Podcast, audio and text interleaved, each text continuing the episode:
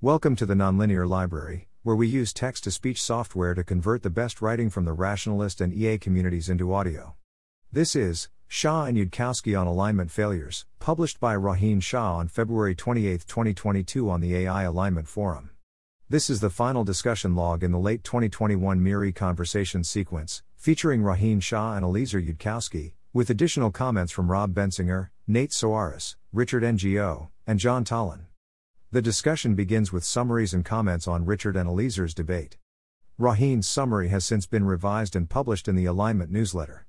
After this log, we'll be concluding this sequence with an AMA, where we invite you to comment with questions about AI alignment, cognition, forecasting, etc. Eliezer, Richard, Paul Christiano, Nate, and Rohin will all be participating. Color key. Chat by Rohin and Eliezer other chat emails follow ups. 19. Follow ups to the Ngo Yudkowsky conversation. 19.1. Quotes from the public discussion. Bensinger 922 November 25. Interesting extracts from the public discussion of Ngo and Yudkowsky on AI capability gains. Eliezer.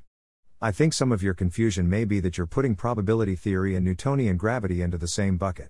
You've been raised to believe that powerful theories ought to meet certain standards, like successful bold advance experimental predictions, such as Newtonian gravity made about the existence of Neptune, quite a while after the theory was first put forth, though.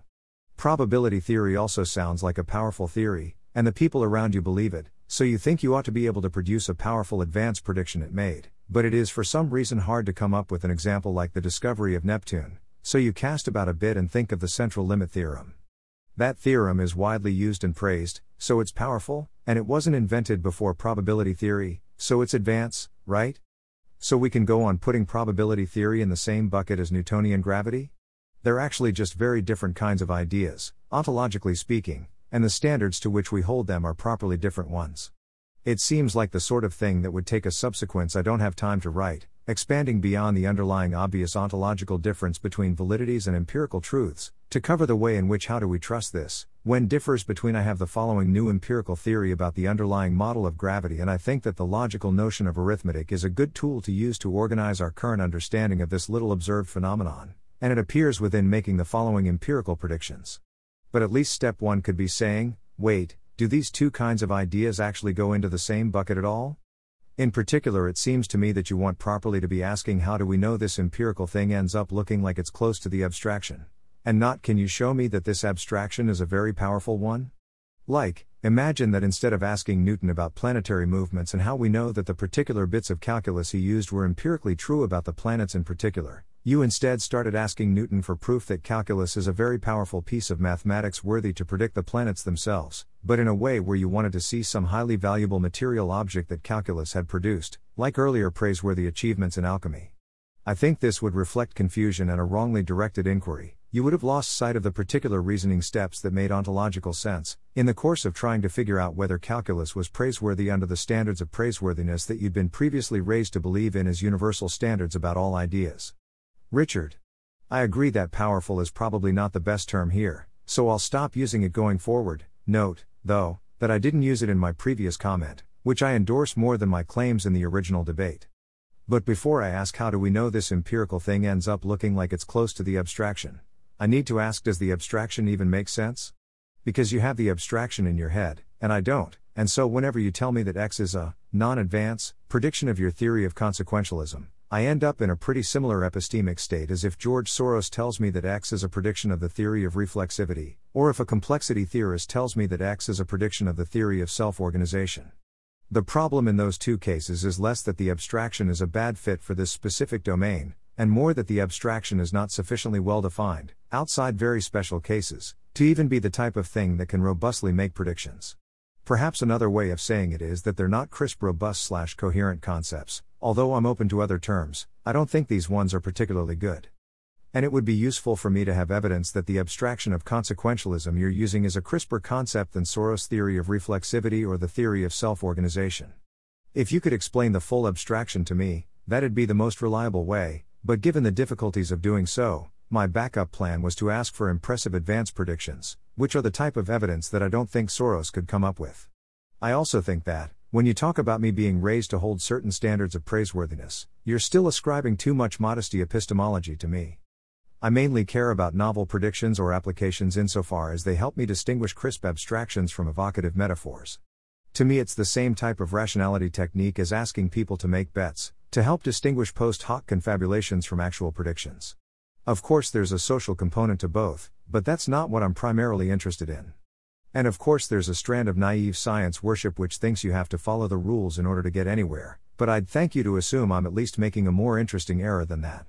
Lastly, on probability theory and Newtonian mechanics, I agree that you shouldn't question how much sense it makes to use calculus in the way that you described, but that's because the application of calculus to mechanics is so clearly defined that it'd be very hard for the type of confusion I talked about above to sneak in. I'd put evolutionary theory halfway between them. It's partly a novel abstraction, and partly a novel empirical truth. And in this case, I do think you have to be very careful in applying the core abstraction of evolution to things like cultural evolution, because it's easy to do so in a confused way. 19.2. Rohin Shah's Summary and Thoughts. Shah 706 November 6 email. Newsletter summaries attached. Would appreciate it if Eliezer and Richard checked that I wasn't misrepresenting them. Conversation is a lot harder to accurately summarize than blog posts or papers. Best. Rohin. Plan summary for the alignment newsletter. Eliezer is known for being pessimistic about our chances of averting AI catastrophe. His main argument is roughly as follows. Yudkowsky 956 November 6 email reply. Eliezer is known for being pessimistic about our chances of averting AI catastrophe. His main argument. I request that people stop describing things as my main argument unless I've described them that way myself. These are answers that I customized for Richard Ngo's questions. Different questions would get differently emphasized replies. His argument in the dialogue with Richard Ngo would be fine. Shah 153 November 8 email reply. I request that people stop describing things as my main argument unless I've described them that way myself. Fair enough. It still does seem pretty relevant to know the purpose of the argument, and I would like to state something along those lines in the summary. For example, perhaps it is one of several relatively independent lines of argument that suggest we're doomed. Cutting this argument would make almost no difference to the overall take. Your main argument, but with weird Richard specific emphases that you wouldn't have necessarily included if making this argument more generally. If someone refuted the core of the argument to your satisfaction, it would make a big difference to your overall take. Not actually an argument you think much about at all, but somehow became the topic of discussion. Something in between these options. Something else entirely. If you can't really say, then I guess I'll just say his argument in this particular dialogue. I'd also like to know what the main argument is, if there is a main argument rather than lots of independent lines of evidence or something else entirely. It helps me orient to the discussion, and I suspect would be useful for newsletter readers as well. Shah 706 November 6 email. 1. We are very likely going to keep improving AI capabilities until we reach AGI, at which point either the world is destroyed, or we use the AI system to take some pivotal act before some careless actor destroys the world. 2. In either case, the AI system must be producing high impact, world rewriting plans. Such plans are consequentialist in that the simplest way to get them, and thus, the one we will first build, is if you are forecasting what might happen, thinking about the expected consequences, considering possible obstacles, searching for routes around the obstacles, etc. If you don't do this sort of reasoning, your plan goes off the rails very quickly, it is highly unlikely to lead to high impact. In particular, long lists of shallow heuristics, as with current deep learning systems, are unlikely to be enough to produce high impact plans. 3. We're producing AI systems by selecting for systems that can do impressive stuff, which will eventually produce AI systems that can accomplish high impact plans using a general underlying consequentialist style reasoning process, because that's the only way to keep doing more impressive stuff. However, this selection process does not constrain the goals towards which those plans are aimed.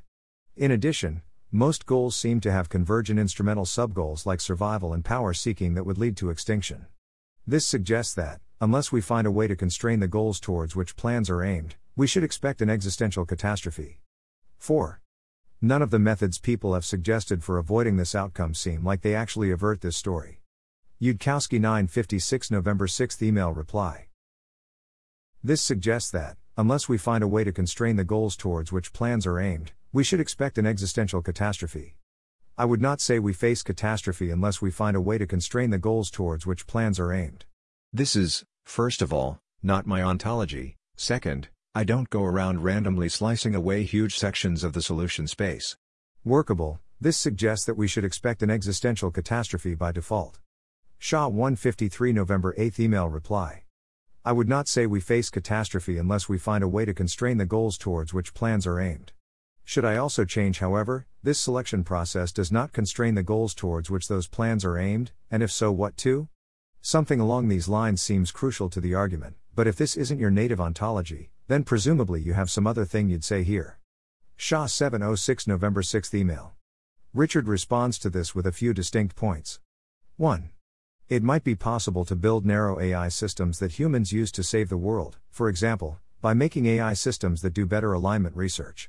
Such AI systems do not seem to require the property of making long term plans in the real world in point 3, above, and so could plausibly be safe. We might say that narrow AI systems could save the world but can't destroy it, because humans will put plans into action for the former but not the latter. 2. It might be possible to build general AI systems that only state plans for achieving a goal of interest that we specify, without executing that plan. 3. It seems possible to create consequentialist systems with constraints upon their reasoning that lead to reduced risk. 4. It also seems possible to create systems that make effective plans, but towards ends that are not about outcomes in the real world, but instead are about properties of the plans. Think, for example, of corrigibility, a number 35, or deference to a human user. 5. Richard is also more bullish on coordinating not to use powerful and or risky AI systems, though the debate did not discuss this much. Eliezer's responses. 1. This is plausible, but seems unlikely. Narrow not very consequentialist AI, aka long lists of shallow heuristics, will probably not scale to the point of doing alignment research better than humans. Yudkowsky 956 November 6 email reply. This is plausible, but seems unlikely. Narrow not very consequentialist AI, aka long lists of shallow heuristics, will probably not scale to the point of doing alignment research better than humans. No, your summarized Richard 1 is just not plausible. AI systems that do better alignment research are dangerous in virtue of the lethally powerful work they are doing, not because of some particular narrow way of doing that work. If you can do it by gradient descent, then that means gradient descent got to the point of doing lethally dangerous work. Asking for safely weak systems that do world savingly strong tasks is almost everywhere a case of asking for non wet water, and asking for AI that does alignment research is an extreme case in point. Shah 153 November 8 email reply. No, your summarized Richard 1 is just not plausible. AI systems that do better alignment research are dangerous in virtue of the lethally powerful work they are doing, not because of some particular narrow way of doing that work. How about AI systems that help with alignment research to a sufficient degree that it actually makes a difference are almost certainly already dangerous? Fuyu, I use the word plausible because of this sentence from the doc, definitely, is among the more plausible advanced specified miracles we could get, though I guess the point was that it is still a miracle, it just also is more likely than other miracles. Ngo 959 November 6 email reply. Thanks Rohin. Your efforts are much appreciated. Eliezer, when you say no, your summarized Richard 1 is just not plausible. Do you mean the argument is implausible, or it's not a good summary of my position, which you also think is implausible? For my part, the main thing I'd like to modify is the term narrow AI. In general, I'm talking about all systems that are not of literally world destroying intelligence plus agency. For example, including Oracle AGIs, which I wouldn't call narrow. More generally, I don't think all AGIs are capable of destroying the world. For example, humans are GIs. So it might be better to characterize Eliezer as talking about some level of general intelligence which leads to destruction, and me as talking about the things that can be done with systems that are less general or less agentic than that. We might say that narrow AI systems could save the world but can't destroy it, because humans will put plans into action for the former but not the latter. I don't endorse this, I think plenty of humans would be willing to use narrow AI systems to do things that could destroy the world. Systems that make effective plans, but towards ends that are not about outcomes in the real world, but instead are about properties of the plans. I'd change this to say systems with the primary aim of producing plans with certain properties, that aren't just about outcomes in the world. Yudkowsky 1018 November 6 email reply. Eliezer, when you say no, your summarized Richard 1 is just not plausible. Do you mean the argument is implausible, or it's not a good summary of my position, which you also think is implausible? I wouldn't have presumed to state on your behalf whether it's a good summary of your position. I mean that the stated position is implausible, whether or not it was a good summary of your position. Shah 706 November 6 email. 2. This might be an improvement, but not a big one. It is the plan itself that is risky. If the AI system made a plan for a goal that wasn't the one we actually meant, and we don't understand that plan, that plan can still cause extinction. It is the misaligned optimization that produced the plan that is dangerous, even if there was no agent that specifically wanted the goal that the plan was optimized for. 3 and 4. It is certainly possible to do such things, the space of minds that could be designed is very large. However, it is difficult to do such things, as they tend to make consequentialist reasoning weaker, and on our current trajectory, the first AGI that we build will probably not look like that. Yudkowsky 956 November 6 email reply. 2. This might be an improvement, but not a big one. It is the plan itself that is risky. If the AI system made a plan for a goal that wasn't the one we actually meant, and we don't understand that plan, that plan can still cause extinction. It is the misaligned optimization that produced the plan that is dangerous, even if there was no agent that specifically wanted the goal that the plan was optimized for. No, it's not a significant improvement if the non executed plans from the system are meant to do things in human hands powerful enough to save the world. They could, of course, be so weak as to make their human execution have no inhumanly big consequences, but this is just making the AI strategically isomorphic to a rock. The notion of there being no agent that specifically wanted the goal seems confused to me as well. This is not something I'd ever say as a restatement of one of my own opinions. I'd shrug and tell someone to taboo the word agent and would try to talk without using the word if they'd gotten hung up on that point. Shah 706 November 6 email. Planned opinion. I first want to note my violent agreement with the notion that a major scary thing is consequentialist reasoning, and that high impact plans require such reasoning, and that we will end up building AI systems that produce high impact plans. Nonetheless, I am still optimistic about AI safety relative to Eliezer, which I suspect comes down to three main disagreements. 1. There are many approaches that don't solve the problem, but do increase the level of intelligence required before the problem leads to extinction. Examples include Richard's points 1 to 4 above. For example, if we build a system that states plans without executing them, then for the plans to cause extinction, they need to be complicated enough that the humans executing those plans don't realize that they are leading to an outcome that was not what they wanted. It seems non trivially probable to me that such approaches are sufficient to prevent extinction up to the level of AI intelligence needed before we can execute a pivotal act. 2. The consequentialist reasoning is only scary to the extent that it is aimed at a bad goal. It seems non trivially probable to me that it will be aimed at a goal sufficiently good to not lead to existential catastrophe, without putting in much alignment effort. 3. I do expect some coordination to not do the most risky things. I wish the debate had focused more on the claim that narrow AI can't, for example, do better alignment research, as it seems like a major crux. For example, I think that sort of intuition drives my disagreement number one. I expect AI progress looks a lot like the heuristics get less and less shallow in a gradual, smooth, continuous manner which eventually leads to the sorts of plans Eliezer calls consequentialist, whereas I think Eliezer expects a sharper qualitative change between lots of heuristics and that which implements consequentialist planning. 20. November 6th Conversation. 20.1. Concrete Plans, and AI Mediated Transparency. Yudkowsky 1322. So I have a general thesis about a failure mode here, which is that, the moment you try to sketch any concrete plan or events which correspond to the abstract descriptions, it is much more obviously wrong, and that is why the descriptions stay so abstract in the mouths of everybody who sounds more optimistic than I am. This may, perhaps, be confounded by the phenomenon where I am one of the last living descendants of the lineage that ever knew how to say anything concrete at all. Richard Feynman, or so I would now say in retrospect, is noticing concreteness dying out of the world, and being worried about that, at the point where he goes to a college and hears a professor talking about essential objects in class, and Feynman asks Is a brick an essential object? meaning to work up to the notion of the inside of a brick, which can't be observed because breaking a brick in half just gives you two new exterior surfaces, and everybody in the classroom has a different notion of what it would mean for a brick to be an essential object. Richard Feynman knew to try plugging in bricks as a special case, but the people in the classroom didn't, and I think the mental motion has died out of the world even further since Feynman wrote about it. The loss has spread to STEM as well. Though if you don't read old books and papers and contrast them to new books and papers, you wouldn't see it, and maybe most of the people who'll eventually read this will have no idea what I'm talking about because they've never seen it any other way. I have a thesis about how optimism over AGI works.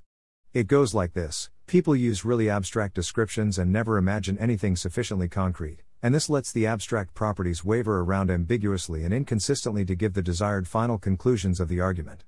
So MIRI is the only voice that gives concrete examples and also by far the most pessimistic voice. If you go around fully specifying things, you can see that what gives you a good property in one place gives you a bad property someplace else. You see that you can't get all the properties you want simultaneously. Talk about a superintelligence building nanomachinery, talk concretely about megabytes of instructions going to small manipulators that repeat to lay trillions of atoms in place, and this shows you a lot of useful visible power paired with such unpleasantly visible properties as no human could possibly check what all those instructions were supposed to do. Abstract descriptions, on the other hand, can waver as much as they need to between what's desirable in one dimension and undesirable in another. Talk about an AGI that just helps humans instead of replacing them and never say exactly what this AGI is supposed to do, and this can be so much more optimistic so long as it never becomes too unfortunately concrete. When somebody asks you how powerful is it, you can momentarily imagine, without writing it down, that the AGI is helping people by giving them the full recipes for protein factories that build second stage nanotech and the instructions to feed those factories, and reply, oh, super powerful. More than powerful enough to flip the game board. Then, when somebody asks how safe it is, you can momentarily imagine that it's just giving a human mathematician a hint about proving a theorem, and say, oh, super duper safe, for sure, it's just helping people.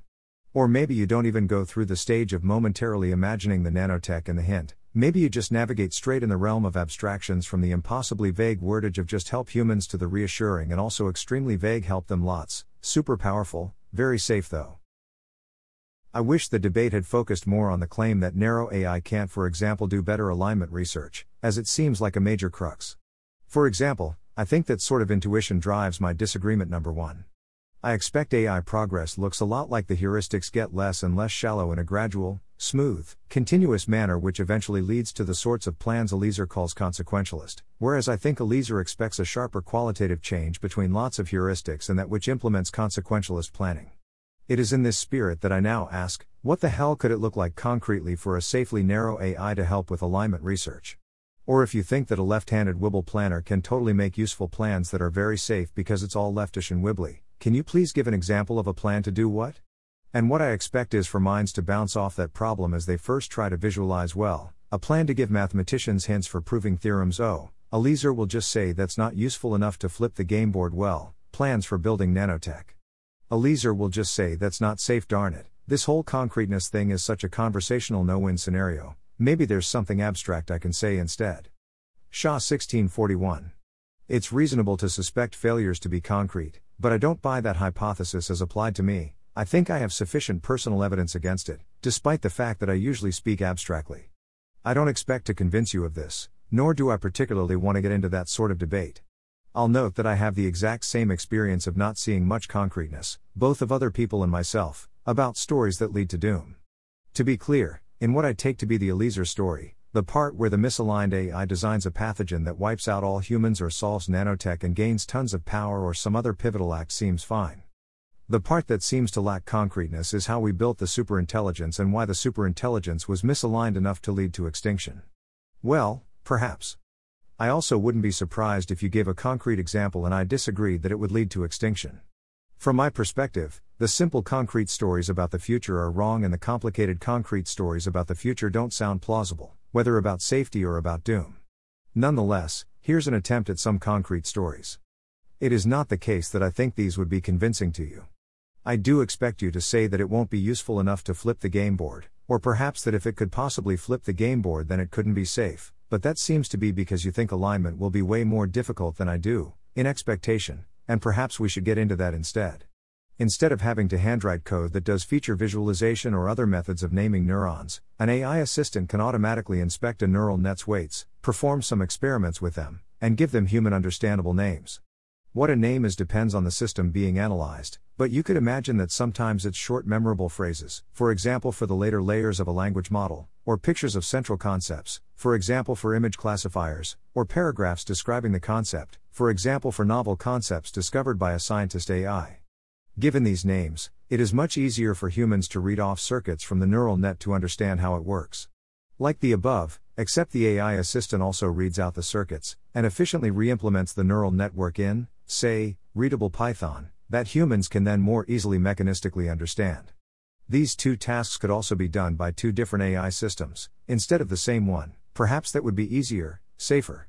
We have AI assistants search for inputs on which the AI system being inspected would do something that humans would rate as bad. We can choose any not horribly unnatural rating scheme we want that humans can understand. For example, don't say something the user said not to talk about, even if it's in their best interest, can be a tenet for fine tuned GPTN if we want. We can either train on those inputs, or use them as a test for how well our other alignment schemes have worked. These are all basically leveraging the fact that we could have AI systems that are really knowledgeable in the realm of connecting neural net activations to human concepts, which seems plausible to do without being super general or consequentialist. There's also lots of meta stuff, like helping us with literature reviews, speeding up paper and blog post writing, etc., but I doubt this is getting at what you care about. Yudkowsky 1709. If we thought that helping with literature review was enough to save the world from extinction, then we should be trying to spend at least $50 million on helping with literature review right now today, and if we can't effectively spend $50 million on that, then we also can't build the dataset required to train narrow AI to do literature review. Indeed, anytime somebody suggests doing something weak with AGI, my response is often, oh, how about we start on that right now using humans, then, by which question its pointlessness is revealed. Shah 1711. I mean, doesn't seem crazy to just spend $50 million on effective PAs, but in any case, I agree with you that this is not the main thing to be thinking about. Yudkowsky 1713.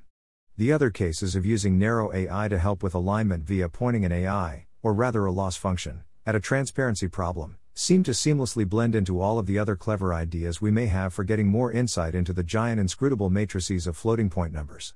By this concreteness, it is revealed that we are not speaking of von Neumann plus level AGIs who come over and firmly but gently set aside our paradigm of giant inscrutable matrices, and do something more alignable and transparent. Rather, we are trying more tricks with loss functions to get human language translations of the giant inscrutable matrices. I have thought of various possibilities along these lines myself. They're on my list of things to try out when and if the EA community has the capacity to try out ML ideas in a format I could and would voluntarily access. There's a basic reason I expect the world to die despite my being able to generate infinite clever ideas for ML transparency, which, at the usual rate of 5% of ideas working, could get us as many as three working ideas in the impossible event that the facilities were available to test 60 of my ideas. Shah 1715. By this concreteness, it is revealed that we are not speaking of von Neumann plus level AGIs who come over and firmly but gently set aside our paradigm of giant inscrutable matrices, and do something more alignable and transparent. Rather, we are trying more tricks with loss functions to get human language translations of the giant inscrutable matrices. Agreed, but I don't see the point here. Beyond Rohin and Eliezer disagree on how impossible it is to align giant inscrutable matrices. I might dispute tricks with loss functions, but that's nitpicky, I think. Yudkowsky 1716.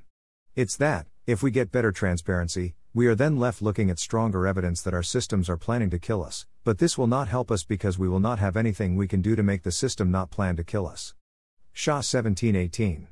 The adversarial training case is one example where you're trying to change the system, and if you'd like, I can generate more along these lines, but they aren't going to be that different and are still going to come down to what I expect you will call playing tricks with loss functions.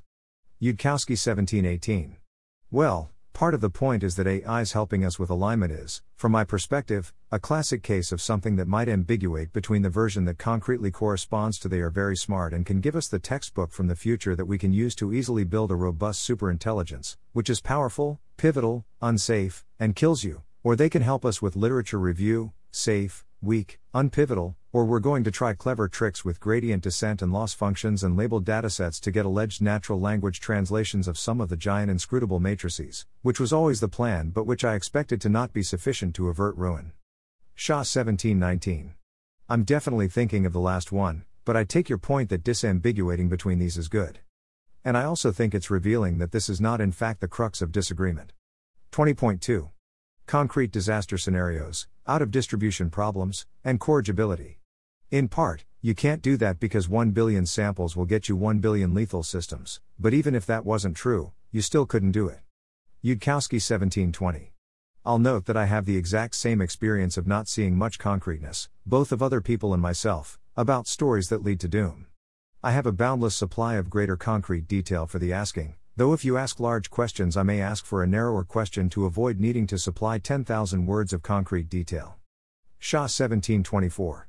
I guess the main thing is to have an example of a story which includes a method for building a superintelligence. Yes, I realize this is info hazard why, sorry, an abstract version might work, plus how it becomes misaligned and what its plans become optimized for. Though as I type this out, I realize that I'm likely going to disagree on the feasibility of the method for building a superintelligence. Yudkowsky 1725. I mean, I'm obviously not going to want to make any suggestions that I think could possibly work and which are not very, very, very obvious. Shah 1725. Yup, makes sense. Yudkowsky 1725. But I don't think that's much of an issue.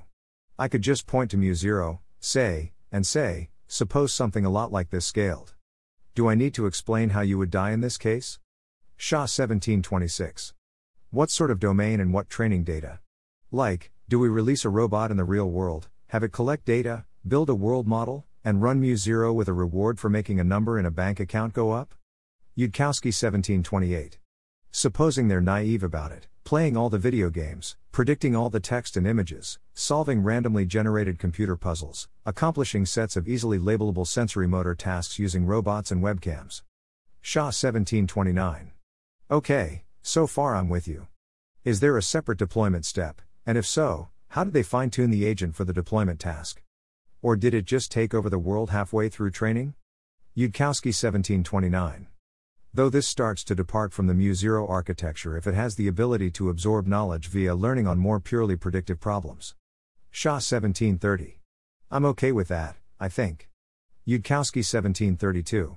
Vaguely plausible rough scenario. There was a big ongoing debate about whether or not to try letting the system trade stocks, and while the debate was going on, the researchers kept figuring out ways to make something zero do more with less computing power, and then it started visibly talking at people and trying to manipulate them and there was an enormous fuss, and what happens past this point depends on whether or not you want me to try to describe a scenario in which we die with an unrealistic amount of dignity, or a realistic scenario where we die much faster. I shall assume the former. Shah 1732. Actually, I think I want concreteness earlier. Yudkowsky 1732. Okay. I await your further query. Shah 1732. It started visibly talking at people and trying to manipulate them. What caused this? Was it manipulating people in order to make, for example, sensory stuff easier to predict? Yudkowsky 1736. Cumulative lifelong learning from playing video games took its planning abilities over a threshold. Cumulative solving of computer games and multimodal real world tasks took its internal mechanisms for unifying knowledge and making them coherent over a threshold. And it gained sufficient compressive understanding of the data it had implicitly learned by reading through hundreds of terabytes of Common Crawl. Not so much the semantic knowledge contained in those pages, but the associated implicit knowledge of the things that generate text, aka humans. These combined to form an imaginative understanding that some of its real world problems were occurring in interactions with the things that generate text, and it started making plans which took that into account and tried to have effects on the things that generate text in order to affect the further processes of its problems. Or perhaps somebody trained it to write code in partnership with programmers and it already had experience co working with and manipulating humans. Shah 1739. Checking understanding. At this point, it is able to make novel plans that involve applying knowledge about humans and their role in the data generating process in order to create a plan that leads to more reward for the real world problems? Which we call manipulating humans. Yudkowsky 1740. Yes, much as it might have gained earlier experience with making novel StarCraft plans that involved applying knowledge about humans and their role in the data generating process in order to create a plan that leads to more reward, if it was trained on playing StarCraft against humans at any point, or even needed to make sense of how other agents had played StarCraft. This in turn can be seen as a direct outgrowth and isomorphism of making novel plans for playing Super Mario Bros., which involve understanding Goombas and their role in the screen generating process. Except obviously that the Goombas are much less complicated and not themselves agents. Shah 1741. Yup, makes sense. Not sure I totally agree that this sort of thing is likely to happen as quickly as it sounds like you believe, but I'm happy to roll with it. I do think it will happen eventually. So doesn't seem particularly cruxy. I can see how this leads to existential catastrophe, if you don't expect the programmers to be worried at this early manipulation warning sign. This is potentially cruxy for P. Doom, but doesn't feel like the main action. Yudkowsky 1746.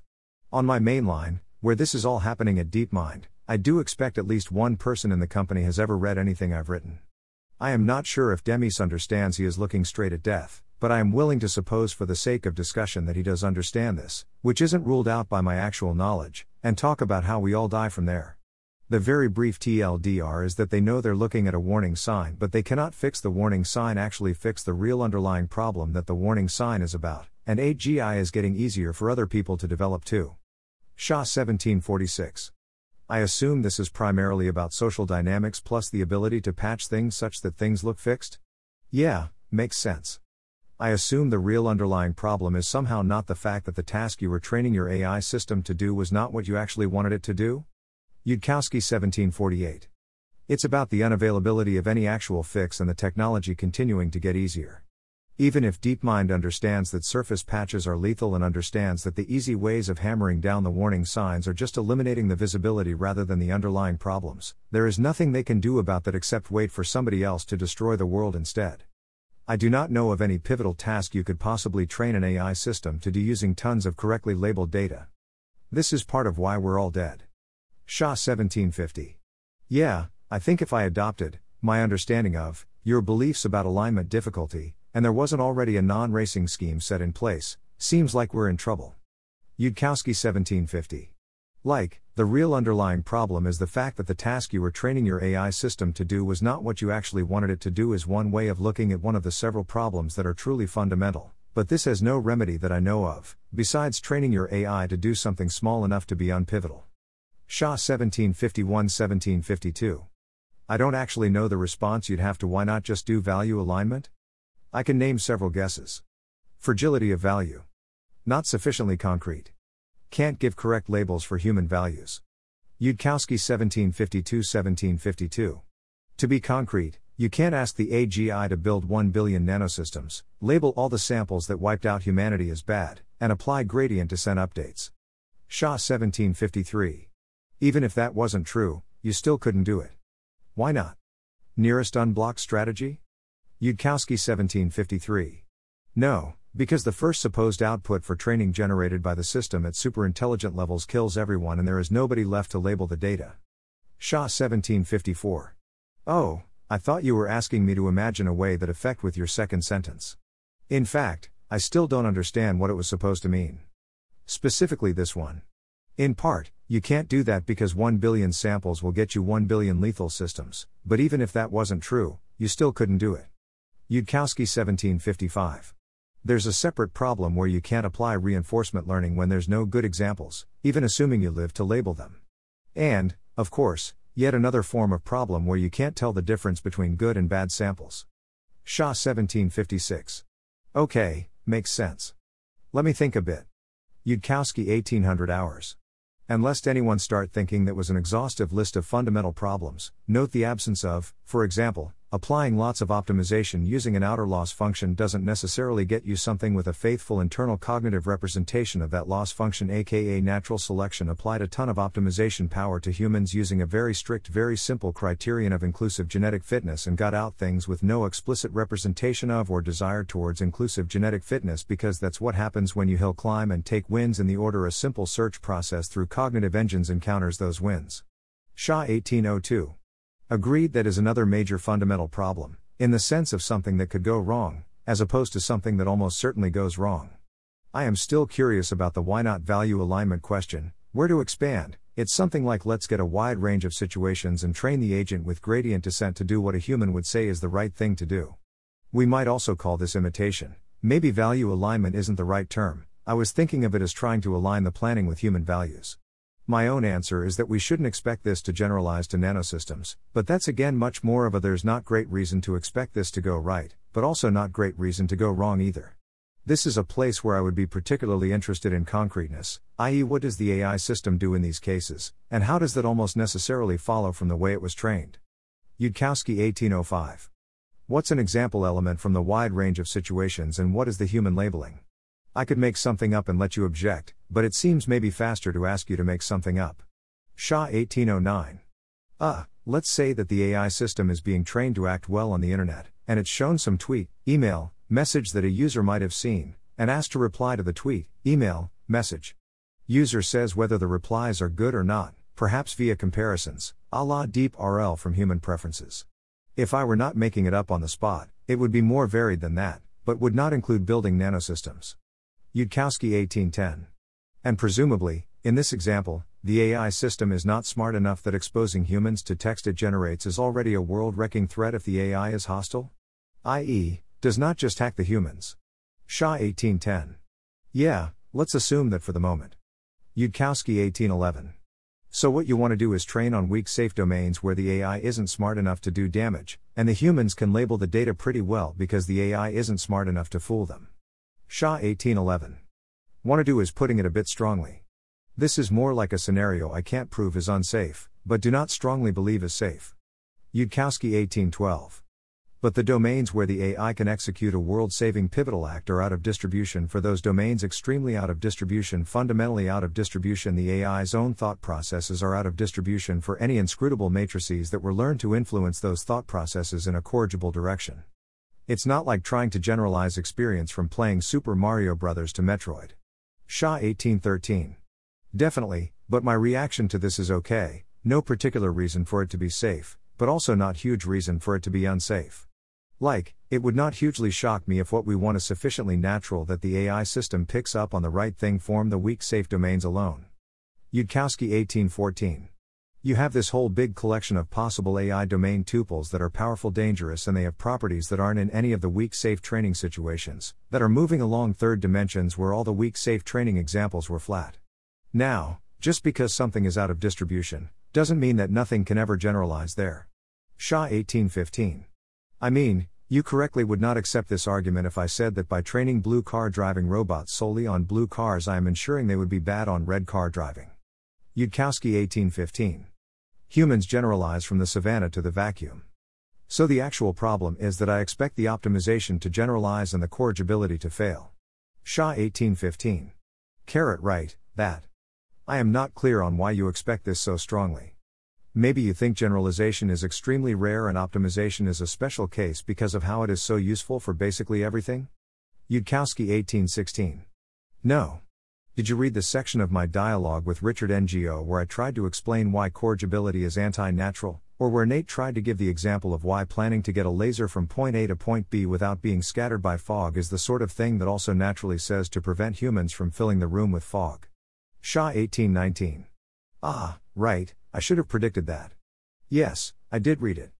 Yudkowsky 1819. Or for that matter, am I correct in remembering that these sections existed? K. So, do you need more concrete details about some part of that?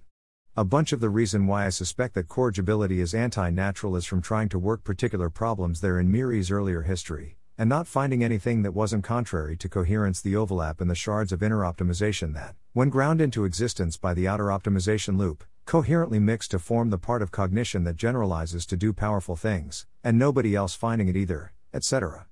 Shah 1822.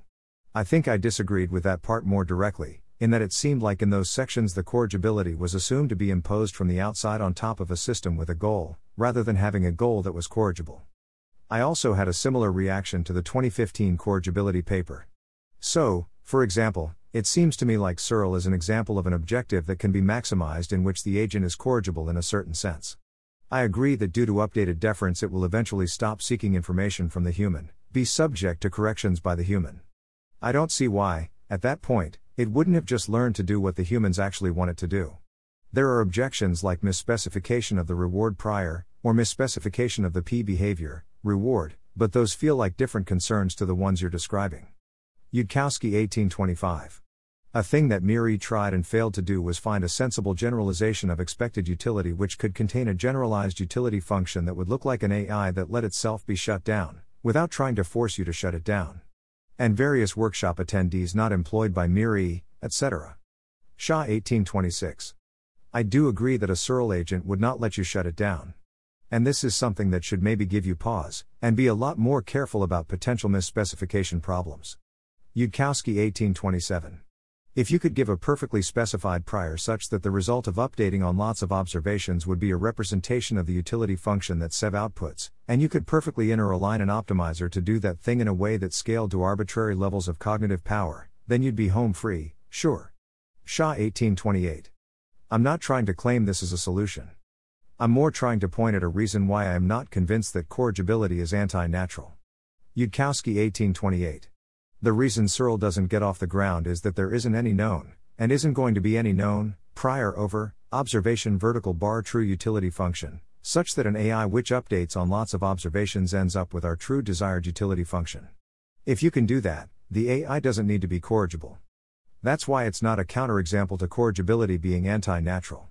The AI just booms to superintelligence, observes all the things, and does all the goodness. It doesn't listen to you say no and won't let you shut it down, but by hypothesis this is fine because it got the true utility function yay. Shah 1831.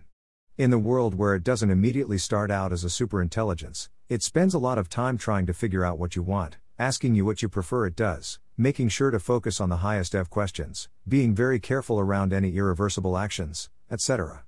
Yudkowsky 1831. And making itself smarter as fast as possible. Shah 1832. Yup, that too. Yudkowsky 1832. I'd do that stuff too if I was waking up in an alien world.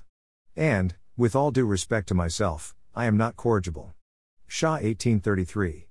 You'd do that stuff because you'd want to make sure you don't accidentally get killed by the aliens. A CIRL agent does it because it wants to help the human. Yudkowsky 1834. No, a CIRL agent does it because it wants to implement the true utility function, which it may, early on, suspect to consist of helping humans, and maybe to have some overlap, relative to its currently reachable short term outcome sets, though these are of vanishingly small relative utility under the true utility function, with what some humans desire some of the time. Help may not be help. Separately, it asks a lot of questions because the things humans do are evidence about the true utility function. Shah 1835. I agree this is also an accurate description of CIRL. A more accurate description, even. Wait, why is it vanishingly small relative utility? Is the assumption that the true utility function doesn't care much about humans? Or was there something going on with short versus long time horizons that I didn't catch? Yudkowsky 1839. In the short term, a weak CIRL tries to grab the hand of a human about to fall off a cliff, because its tough probably does prefer the human who didn't fall off the cliff, if it has only exactly those two options, and this is the sort of thing it would learn was probably true about the tough early on, given the obvious ways of trying to produce a CIRL-ish thing via gradient descent. Humans eat healthy in the ancestral environment when ice cream doesn't exist as an option. In the long run, the things the CIRL agent wants do not overlap with anything humans find more desirable than paperclips, because there is no known scheme that takes in a bunch of observations, updates a prior, and outputs a utility function whose achievable maximum is galaxies living happily forever after. And plausible tough schemes are going to notice that grabbing the hand of a current human is a vanishing fraction of all value eventually at stake. Shah 1842. Okay, cool, short versus long time horizons. Makes sense. Yudkowsky 1842. Right, a weak but sufficiently reflective CIRL agent will notice an alignment of short term interests with humans but deduce misalignment of long term interests though I should maybe call it CIRL to denote the extremely probable case that the limit of its updating on observation does not in fact converge to CEV's output. Soares 1843. Attempted rephrasing of a point I read Eliezer as making upstream, in hopes that a rephrasing makes it click for Rohin. Corrigibility isn't for bug free CIRL agents with a prior that actually dials in on goodness given enough observation. If you have one of those, you can just run it and call it a day. Rather, corrigibility is for surviving your civilization's inability to do the job right on the first try. CIRL doesn't have this property. It instead amounts to the assertion if you are optimizing with respect to a distribution on utility functions that dials in on goodness given enough observation, then that gets you just about as much good as optimizing goodness. This is somewhat tangential to corrigibility. Yudkowsky, plus 1. Yudkowsky 1844. And you should maybe update on how, even though somebody thought CIRL was going to be more corrigible, in fact, it made absolutely zero progress on the real problem. Ngo, thumbs up. The notion of having an uncertain utility function that you update from observation is coherent and doesn't yield circular preferences, running in circles, incoherent betting, etc. So, of course, it is antithetical in its intrinsic nature to corrigibility. Shah 1847. I guess I am not sure that I agree that this is the purpose of corrigibility as I see it. The point of corrigibility as I see it is that you don't have to specify the object level outcomes that your AI system must produce, and instead you can specify the meta level processes by which your AI system should come to know what the object level outcomes to optimize for are. At CHAI, we had taken to talking about corrigibility underscore MIRI and corrigibility underscore Paul as completely separate concepts, and I have clearly fallen out of that good habit. Yudkowsky 1848. Speaking as the person who invented the concept, asked for name submissions for it, and selected corrigibility as the winning submission. That is absolutely not how I intended the word to be used. And I think that the thing I was actually trying to talk about is important, and I would like to retain a word that talks about it. Corrigibility is meant to refer to the sort of putative hypothetical motivational properties that prevent a system from wanting to kill you after you didn't build it exactly right. Low impact, mild optimization, shutdown ability, abortable planning, behaviorism, conservatism, etc. Note, some of these may be less anti-natural than others. Shah 1851. Cool. Sorry for the miscommunication, I think we should probably backtrack to here. So the actual problem is that I expect the optimization to generalize and the corrigibility to fail. And restart. Though possibly I should go to bed, it is quite late here and there was definitely a time at which I would not have confused corrigibility underscore MIRI with corrigibility underscore Paul, and I am a bit worried at my completely having missed that this time. Yudkowsky 1851. The thing you just said, interpreted literally, is what I would call simply going meta, but my guess is you have a more specific metaness in mind. Does Paul use corrigibility to mean going meta? I don't think I've seen Paul doing that. Shah 1854. Not exactly going meta, no, and I don't think I exactly mean that either. But I definitely infer a different concept from than the one you're describing here. It is definitely possible that this comes from me misunderstanding Paul, I have done so many times. Yudkowsky 1855. That looks to me like Paul used corrigibility around the same way I meant it. If I'm not just reading my own face into those clouds, maybe you picked up on the exciting metaness of it and thought corrigibility was talking about the metaness part. Sneering face. But I also want to create an affordance for you to go to bed. Hopefully, this last conversation combined with previous dialogues has created any sense of why I worry that corrigibility is anti natural and hence that on the first try at doing it, the optimization generalizes from the weak safe domains to the strong lethal domains, but the corrigibility doesn't.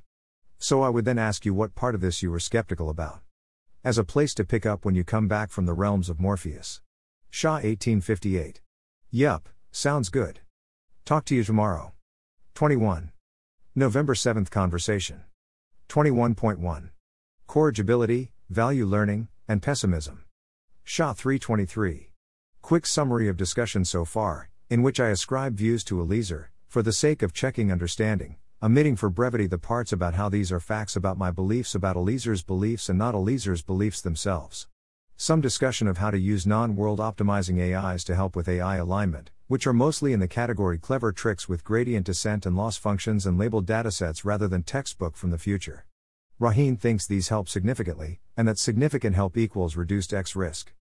Eliezer thinks that whatever help they provide is not sufficient to cross the line from we need a miracle to we have a plan that has non trivial probability of success without miracles. The crux here seems to be alignment difficulty. Some discussion of how doom plays out. I agree with Eliezer that if the AI is catastrophic by default, and we don't have a technique that stops the AI from being catastrophic by default, and we don't already have some global coordination scheme in place, then bad things happen. Cruxes seem to be alignment difficulty and the plausibility of a global coordination scheme, of which alignment difficulty seems like the bigger one. On alignment difficulty, an example scenario is train on human judgments about what the right thing to do is on a variety of weak safe domains, and hope for generalization to potentially lethal domains. Rohin views this as neither confidently safe nor confidently unsafe. Eliezer views this as confidently unsafe, because he strongly expects the optimization to generalize while the corrigibility doesn't, because corrigibility is anti natural. Incidentally, optimization generalizes but corrigibility doesn't is an example of the sort of thing I wish were more concrete, if you happen to be able to do that. My current take on corrigibility. Prior to this discussion, in my head there was corrigibility underscore A and corrigibility underscore B. Corrigibility underscore A, which I associated with MIRI, was about imposing a constraint from the outside.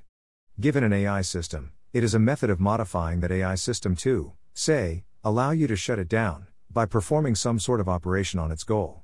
Corrigibility underscore B, which I associated with Paul, was about building an AI system which would have particular nice behaviors like learning about the user's preferences, accepting corrections about what it should do, etc. After this discussion, I think everyone meant corrigibility underscore B all along. The point of the 2015 MIRI paper was to check whether it is possible to build a version of corrigibility underscore B that was compatible with expected utility maximization with a not terribly complicated utility function. The point of this was to see whether corrigibility could be made compatible with plans that lase. While I think people agree on the behaviors of corrigibility, I am not sure they agree on why we want it. Eliezer wants it for surviving failures, but maybe others want it for dialing in on goodness. When I think about a broad basin of corrigibility, that intuitively seems more compatible with the dialing in on goodness framing, but this is an aesthetic judgment that could easily be wrong. I don't think I meant going meta, for example, I wouldn't have called indirect normativity an example of corrigibility. I think I was pointing at dialing in on goodness versus specifying goodness. I agree CIRL doesn't help survive failures. But if you instead talk about dialing in on goodness, CIRL does in fact do this, at least conceptually, and other alternatives don't. I am somewhat surprised that how to conceptually dial in on goodness is not something that seems useful to you. Maybe you think it is useful, but you're objecting to me calling it corrigibility, or saying we knew how to do it before CIRL?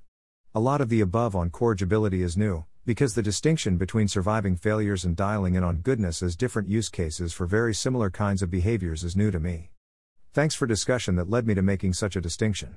Possible avenues for future discussion, in the order of my guess at usefulness. Discussing anti naturality of corrigibility. As a starting point, you say that an agent that makes plans but doesn't execute them is also dangerous, because it is the plan itself that lases, and corrigibility is antithetical to lasing. Does this mean you predict that you, or I, with suitably enhanced intelligence and or reflectivity, would not be capable of producing a plan to help an alien civilization optimize their world, with that plan being corrigible WRT the aliens?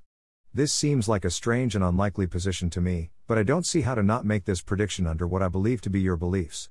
Maybe you just bite this bullet. Discussing why it is very unlikely for the AI system to generalize correctly both on optimization and values or goals that guide the optimization, which seems to be distinct from corrigibility. Or to put it another way, why is alignment by default according to John Wentworth doomed to fail? More checking of where I am failing to pass your ITT. Why is dialing in on goodness not a reasonable part of the solution space, to the extent you believe that? More concreteness on how optimization generalizes but corrigibility doesn't, in the case where the AI was trained by human judgment on weak safe domains just to continue to state it so people don't misinterpret me. In most of the cases that we're discussing, my position is not that they are safe, but rather that they are not overwhelmingly likely to be unsafe. Ngo 341. I don't understand what you mean by dialing in on goodness. Could you explain how CIRL does this better than, say, reward modeling? Shah 349. Reward modeling does not by default, a. choose relevant questions to ask the user in order to get more information about goodness, b. act conservatively, especially in the face of irreversible actions, while it is still uncertain about what goodness is, or c. take actions that are known to be robustly good, while still waiting for future information that clarifies the nuances of goodness. You could certainly do something like deep RL from human preferences, where the preferences are things like I prefer you ask me relevant questions to get more information about goodness, in order to get similar behavior. In this case, you are transferring desired behaviors from a human to the AI system, whereas in CIRL the behaviors fall out of optimization for a specific objective. In Eliezer Nate terms, the CIRL story shows that dialing on goodness is compatible with plans that lase, whereas reward modeling does not show this. Ngo 404 the meta level objective that CIRL is pointing to, what makes that thing deserve the name goodness? Like, if I just gave an alien CIRL, and I said this algorithm dials an AI towards a given thing, and they looked at it without any preconceptions of what the designers wanted to do, why wouldn't they say, huh, it looks like an algorithm for dialing in on some extrapolation of the unintended consequences of people's behavior or something like that? See also this part of my second discussion with Eliezer, where he brings up CIRL. Number 3 underscore 2 underscore brain underscore functions underscore and underscore outcome underscore pumps. He was emphasizing that CIRL, and most other proposals for alignment algorithms, just shuffle the problematic consequentialism from the original place to a less visible place. I didn't engage much with this argument because I mostly agree with it. Yudkowsky, plus 1. Shah 528. I think you are misunderstanding my point. I am not claiming that we know how to implement CIRL such that it produces good outcomes. I agree this depends a ton on having a sufficiently good POBS, reward. Similarly, if you gave CIRL to aliens, whether or not they say it is about getting some extrapolation of unintended consequences depends on exactly what POBS, reward, you ended up using. There is some not too complicated POBS, reward, such that you do end up getting to goodness, or something sufficiently close that it is not an existential catastrophe. I do not claim we know what it is. I am claiming that behaviors like A, B, and C above are compatible with expected utility theory, and thus compatible with plans that lase. This is demonstrated by CIRL. It is not demonstrated by reward modeling, See, for example, these three papers for problems that arise, which make it so that it is working at cross purposes with itself and seems incompatible with plans that lase. I'm most confident in the first supporting my point, it's been a long time since I read them, so I might be wrong about the others. To my knowledge, similar problems don't arise with CIRL, and they shouldn't, because it is a nice integrated Bayesian agent doing expected utility theory. I could imagine an objection that p-obs, reward, while not as complicated as the utility function that rationalizes a twitching robot, is still too complicated to really show compatibility with plans that lase, but pointing out that p-obs, reward, could be misspecified doesn't seem particularly relevant to whether behaviors, a, b, and c, are compatible with plans that lase. Re, shuffling around the problematic consequentialism, it is not my main plan to avoid consequentialism in the sense of plans that lase. I broadly agree with Eliezer that you need consequentialism to do high impact stuff. My plan is for the consequentialism to be aimed at good ends. So I agree that there is still consequentialism in CIRL, and I don't see this as a damning point. When I talk about dialing into goodness, I am thinking of aiming the consequentialism at goodness, not getting rid of consequentialism.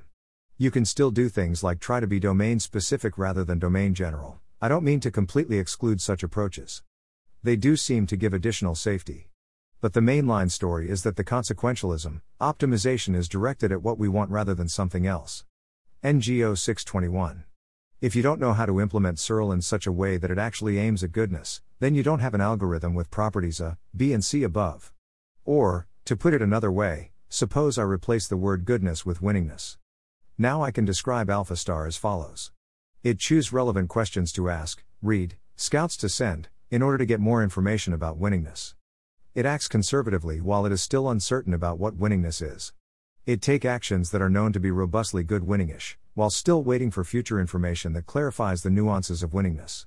Now, you might say that the difference is that CIRL implements uncertainty over possible utility functions, not possible empirical beliefs. But this is just a semantic difference which shuffles the problem around without changing anything substantial.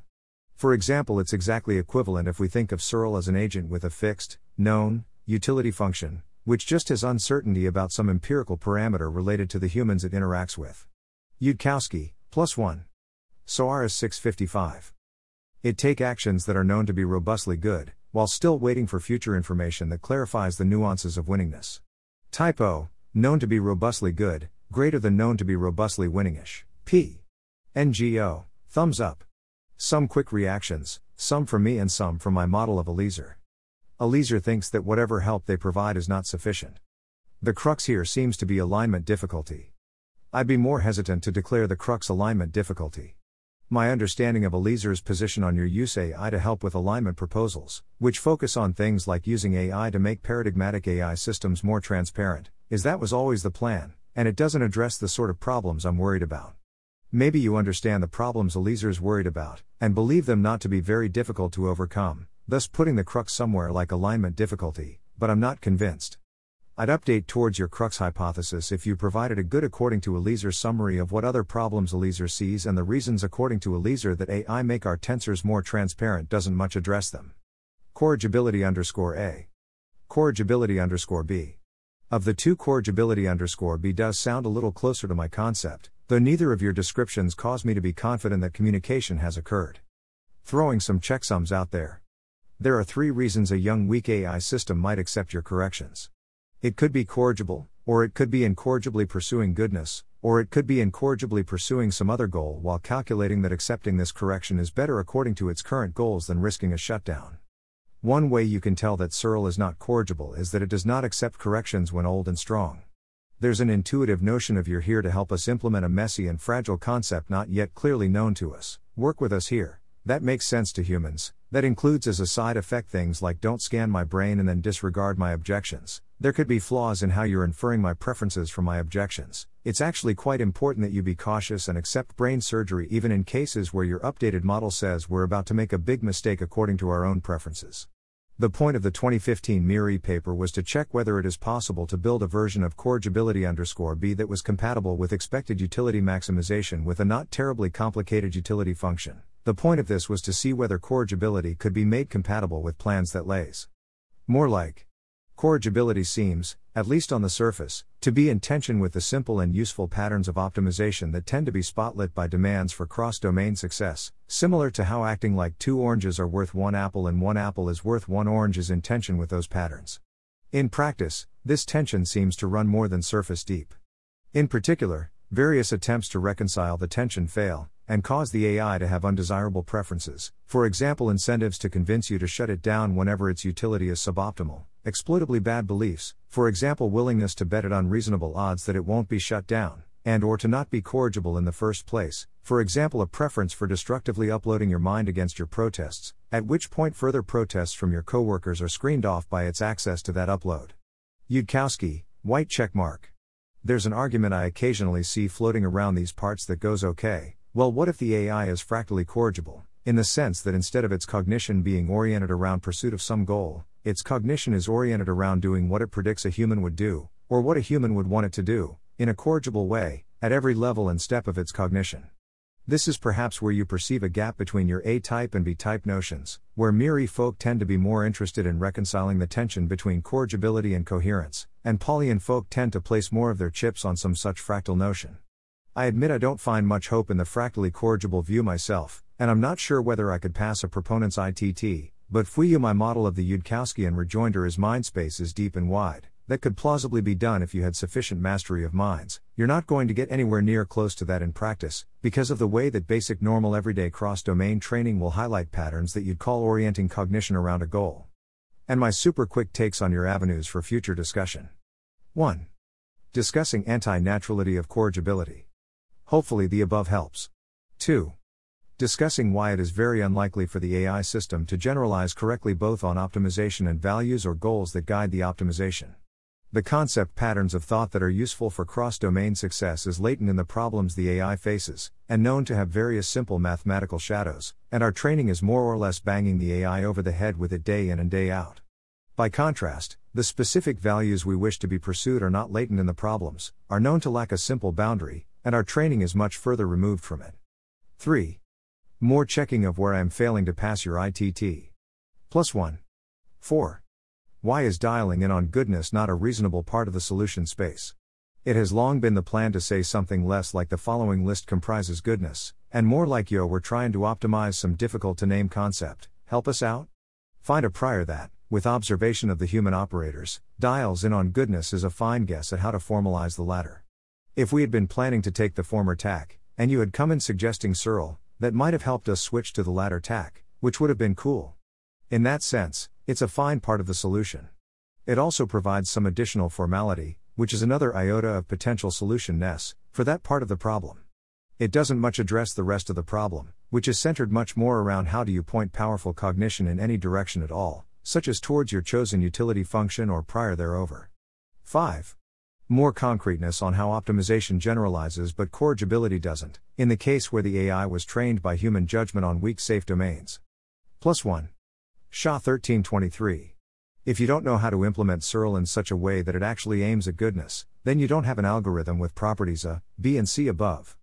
I want clarity on the premise here. Is the premise Rohin cannot write code that when run exhibits properties A, B, and C? If so, I totally agree, but I'm not sure what the point is.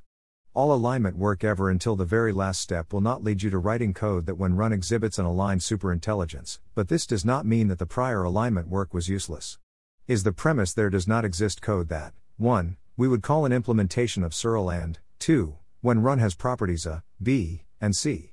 If so, I think your premise is false, for the reasons given previously, I can repeat them if needed.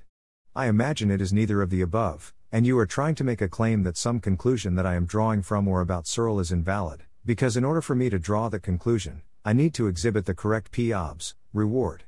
If so, I want to know which conclusion is invalid and why I have to exhibit the correct p-obs, reward, before I can reach that conclusion. I agree that the fact that you can get properties, A, B, and C, are simple straightforward consequences of being Bayesian about a quantity you are uncertain about and care about, as with AlphaStar and winningness. I don't know what you intend to imply by this, because it also applies to other Bayesian things, it can't imply anything about alignment? I also agree the uncertainty over reward is equivalent to uncertainty over some parameter of the human, and have proved this theorem myself in the paper I wrote on the topic. I do not claim that anything in here is particularly non obvious or clever, in case anyone thought I was making that claim. To state it again, my claim is that behaviors like A, B, and C are consistent with plans that lase, and as evidence for this claim, I cite the existence of an expected utility maximizing algorithm that displays them, specifically CIRL with the correct p-obs, reward. I do not claim that I can write down the code, I am just claiming that it exists. If you agree with the claim but not the evidence, then let's just drop the point. If you disagree with the claim, then tell me why it's false. If you are unsure about the claim, then point to the step in the argument you think doesn't work. The reason I care about this claim is that it seems to me like even if you think that superintelligences only involve plans that lase, it seems to me like this does not rule out what we might call dialing into goodness or assisting the user, and thus it seems like this is a valid target for you to try to get your superintelligence to do.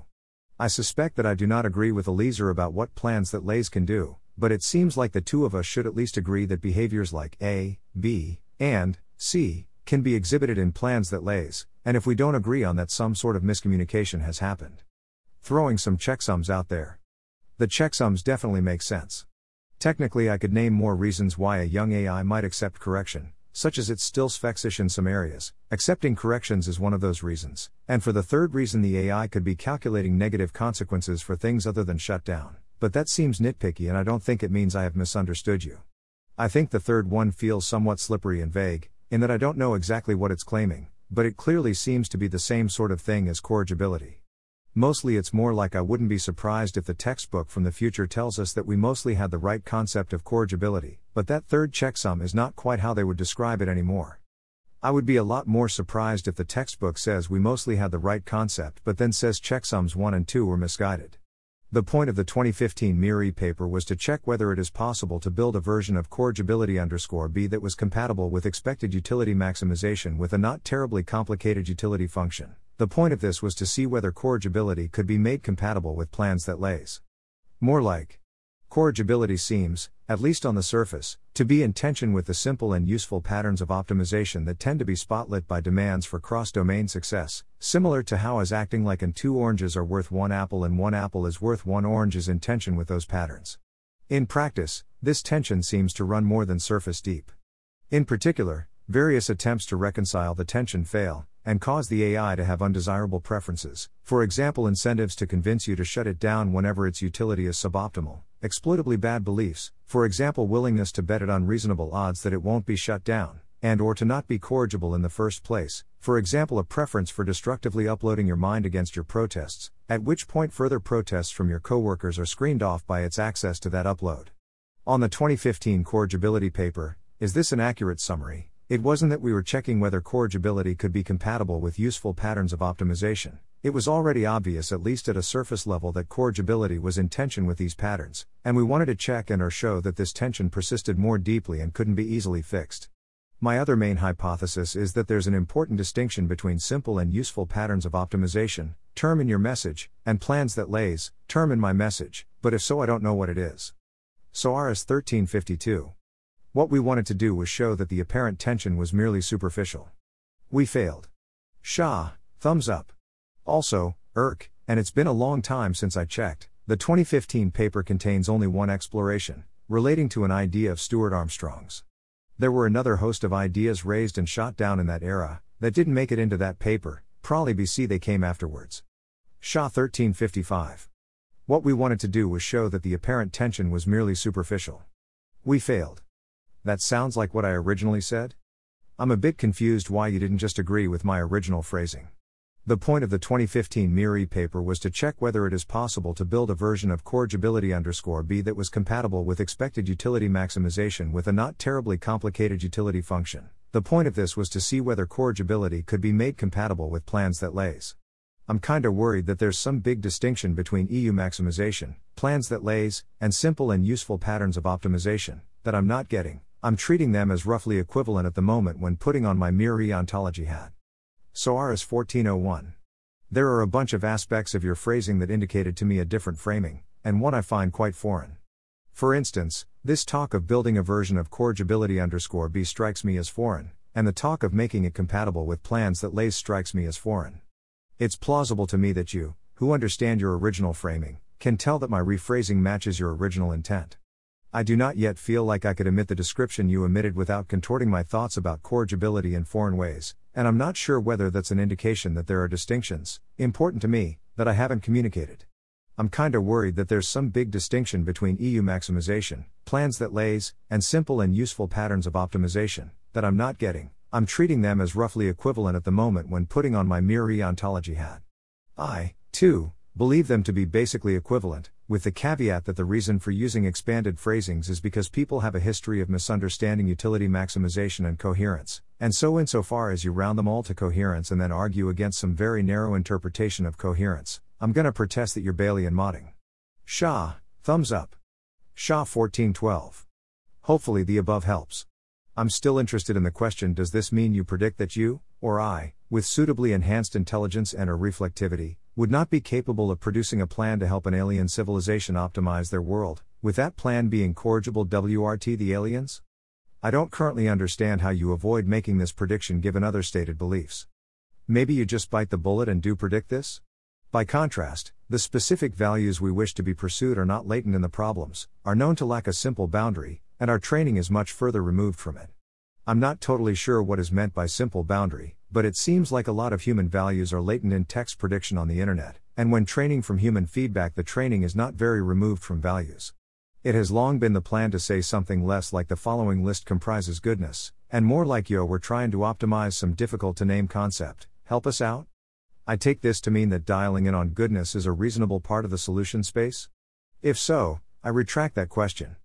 I thought from previous comments that Eliezer thought this part of solution space was more doomed than corrigibility. I get the sense that people think that I am butthurt about CIRL not getting enough recognition or something. I do in fact think this, but it's not part of my agenda here. I originally brought it up to make the argument that corrigibility is not in tension with EU maximization, then realized that I was mistaken about what corrigibility meant, but still care about the argument that dialing in on goodness is not in tension with EU maximization. But if we agree on that claim, then I'm happy to stop talking about CIRL. Soares 1413. I'd be capable of helping aliens optimize their world, sure. I wouldn't be motivated to, but I'd be capable. Shah 1414. There are a bunch of aspects of your phrasing that indicated to me a different framing, and one I find quite foreign. For instance, this talk of building a version of corrigibility underscore B strikes me as foreign, and the talk of making it compatible with plans that lase strikes me as foreign. It's plausible to me that you, who understand your original framing, can tell that my rephrasing matches your original intent. I do not yet feel like I could omit the description you omitted without contorting my thoughts about corrigibility in foreign ways, and I'm not sure whether that's an indication that there are distinctions, important to me, that I haven't communicated. This makes sense. I guess you might think of these concepts as quite pinned down? Like, in your head, EU maximization is just a kind of behavior, equals set of behaviors, corrigibility is just another kind of behavior, equals set of behaviors, and there's a straightforward yes or no question about whether the intersection is empty which you set out to answer. You can't make it come out one way or the other, nor can you build a new kind of corrigibility. So Soares 1417. Re, CIRL, my current working hypothesis is that by use CIRL you mean something analogous to what I say when I say do CEV, namely, direct the AI to figure out what we really want in some correct sense, rather than attempting to specify what we want concretely. And to be clear, on my model, this is part of the solution to the overall alignment problem, and it's more or less why we wouldn't die immediately on the value is fragile. We can't name exactly what we want step if we solve the other problems. My guess as to the disagreement about how much credit CIRL should get is that there is in fact a disagreement, but it's not coming from MIRI folks saying no, we should be specifying the actual utility function by hand. It's coming from MIRI folks saying this is just the advice do CEV dressed up in different clothing and presented as a reason to stop worrying about corrigibility, which is irritating, given that it's orthogonal to corrigibility. If you want to fight that fight, I'd start by asking Do you think CIRL is doing anything above and beyond what CEV is doing? If so, what? Regardless, I think it might be a good idea for you to try to pass my, or Eliezer's, ITT about what parts of the problem remain beyond the thing I'd call do and why they're hard. Not least be see if my working hypothesis is wrong, demonstrating your mastery of that subject might prevent a bunch of toil covering ground you already know. Shah 1417. I'd be capable of helping aliens optimize their world, sure. I wouldn't be motivated to, but I'd be capable. Okay, so it seems like the danger requires the thing producing the plan to be badly motivated. But then I'm not sure why it seems so impossible to have a, not badly motivated, thing that, when given a goal, produces a plan to corrigibly get that goal. This is a scenario Richard mentioned earlier. Soares 1419. This makes sense. I guess you might think of these concepts as quite pinned down? Like, in your head, EU maximization is just a kind of behavior, equals set of behaviors, corrigibility is just another kind of behavior, equals set of behaviors, and there's a straightforward yes or no question about whether the intersection is empty which you set out to answer. You can't make it come out one way or the other, nor can you build a new kind of corrigibility. That sounds like one of the big directions in which your framing felt off to me, yeah, smile. I don't fully endorse that rephrasing, but it seems directionally correct to me. Okay, so it seems like the danger requires the thing producing the plan to be badly motivated. But then I'm not sure why it seems so impossible to have a, not badly motivated, thing that, when given a goal, produces a plan to corrigibly get that goal. This is a scenario Richard mentioned earlier. On my model, aiming the powerful optimizer is the hard bit. Like, once I grant there's a powerful optimizer, and all it does is produce plans to corrigibly attain a given goal, I agree that the problem is mostly solved. There's maybe some cleanup, but the bulk of the alignment challenge preceded that point. Shah, thumbs up. This is hard for all the usual reasons, that I suppose I could retread. Shah 1424. Regardless, I think it might be a good idea for you to try to pass my, or Eliezer's, ITT about what parts of the problem remain beyond the thing I'd call do CEV and why they're hard. Not least be see if my working hypothesis is wrong, demonstrating your mastery of that subject might prevent a bunch of toil covering ground you already know. Working on ITT. Soares 1430. To clarify some points of mine, in case this gets published later to other readers, 1. I might call it more centrally something like build a DWIM system rather than use CEV, and 2. This is not advice about what your civilization should do with early AGI systems. I strongly recommend against trying to pull off CEV under that kind of pressure. Shah 1432. I don't particularly want to have fights about credit. I just didn't want to falsely state that I do not care about how much credit CIRL gets, when attempting to head off further comments that seem designed to appease my sense of not enough credit. I'm also not particularly annoyed at MIRI, here. On passing ITT, about what's left beyond use CEV, stated in my ontology because it's faster to type, I think you'll understand, but I can also translate if you think that's important. The main thing is simply how to actually get the AI system to care about pursuing CEV. I think MIRI ontology would call this the target loading problem.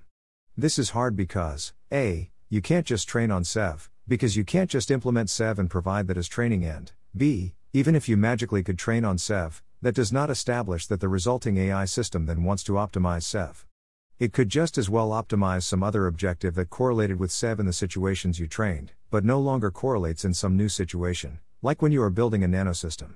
Point, B, is how I would talk about inner alignment. This is made harder for a variety of reasons, including a. You're working with inscrutable matrices that you can't look at the details of. b. There are clear racing incentives when the prize is to take over the world, or even just lots of economic profit. c. People are unlikely to understand the issues at stake, unclear to me of the exact reasons. I'd guess it would be that the issues are too subtle, conceptual, plus pressure to rationalize it away. d. There's very little time in which we have a good understanding of the situation we face, because of fast, discontinuous takeoff. Soares, thumbs up. Soares 1437. Passable underscore caret, not exhaustive, obviously, it will have a tendency to kill you on the first real try if you get it wrong, being an example missing piece, but I doubt you are trying to be exhaustive. Thanks. Shah, thumbs up. Okay, so it seems like the danger requires the thing producing the plan to be badly motivated. But then I'm not sure why it seems so impossible to have a, not badly motivated, thing that, when given a goal, produces a plan to corrigibly get that goal. This is a scenario Richard mentioned earlier. I'm uncertain where the disconnect is here. Like, I could repeat some things from past discussions about how it only outputs plans, it doesn't execute them, does very little, not nothing, but very little, from my perspective. Or you could try to point at past things you'd expect me to repeat and name why they don't seem to apply to you. Shah 1440. Flagging that I should go to bed soon, though it doesn't have to be right away. Yudkowsky 1450.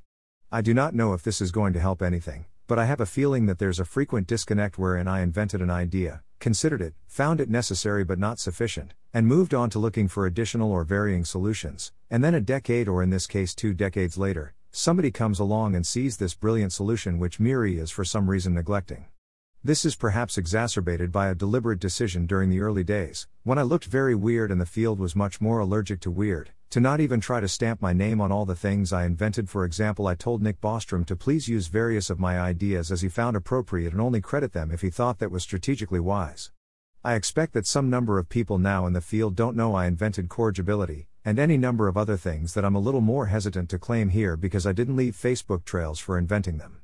And unless you had been around for quite a while, you definitely wouldn't know that I had been, so far as I know, the first person to perform the unexceptional to me feat of writing down, in 2001, the very obvious idea I called external reference semantics, or as it's called nowadays, CIRL. Shah 1453. I really honestly am not trying to say that MIRI didn't think of CIRL like things, nor am I trying to get credit for CIRL. I really just wanted to establish that learn what is good to do seems not ruled out by EU maximization. That's all. It sounds like we agree on this point, and if so, I'd prefer to drop it. Soares, heart. Yudkowsky 1453. Having a prior over utility functions that gets updated by evidence is not ruled out by EU maximization. That exact thing is hard for other reasons than it being contrary to the nature of EU maximization. If it was ruled out by EU maximization for any simple reason, I would have noticed that back in 2001. Ngo 1454. I think we all agree on this point. Shah, thumbs up, Soares, thumbs up. One thing I'd note is that during my debate with Eliezer, I'd keep saying, Oh, so you think X is impossible? And he'd say, No, all these things are possible, they're just really, really hard. Yudkowsky 1458. To do correctly on your first try when a failed attempt kills you. Shah 1458.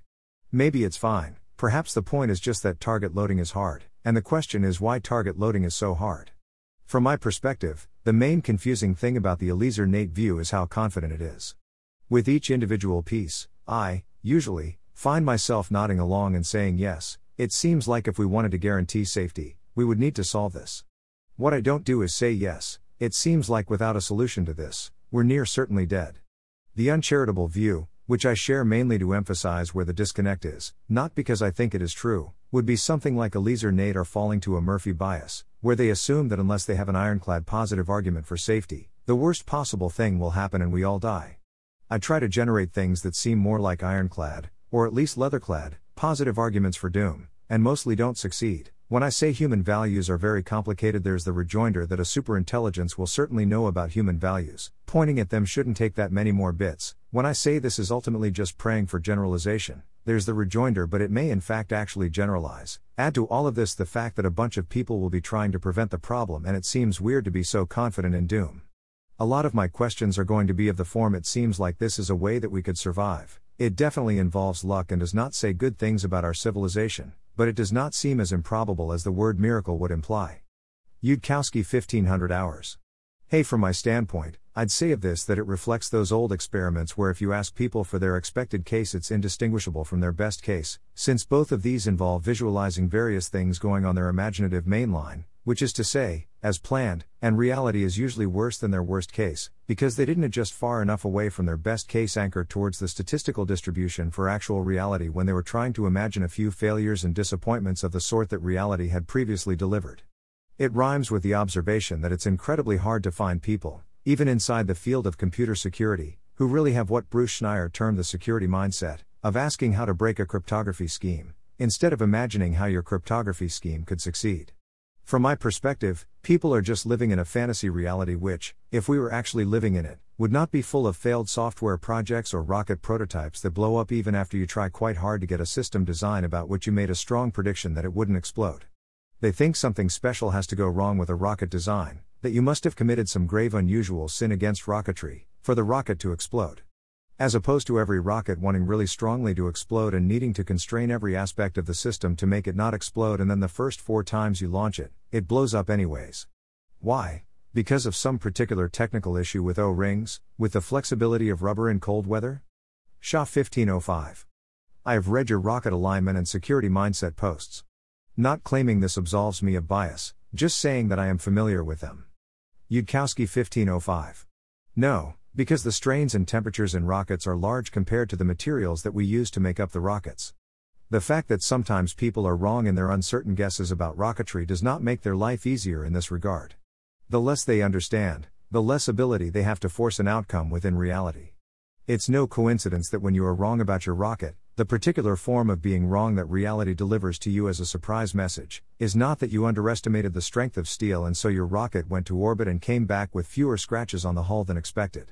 When you are working with powerful forces, there is not a symmetry around pleasant and unpleasant surprises being equally likely relative to your first order model. If you're a good Bayesian, they will be equally likely relative to your second order model, but this requires you to be hella pessimistic, indeed, so pessimistic that sometimes you are pleasantly surprised.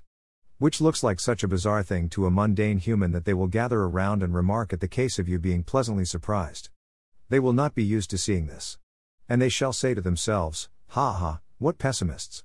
Because to be unpleasantly surprised is so ordinary that they do not bother to gather and gossip about it when it happens.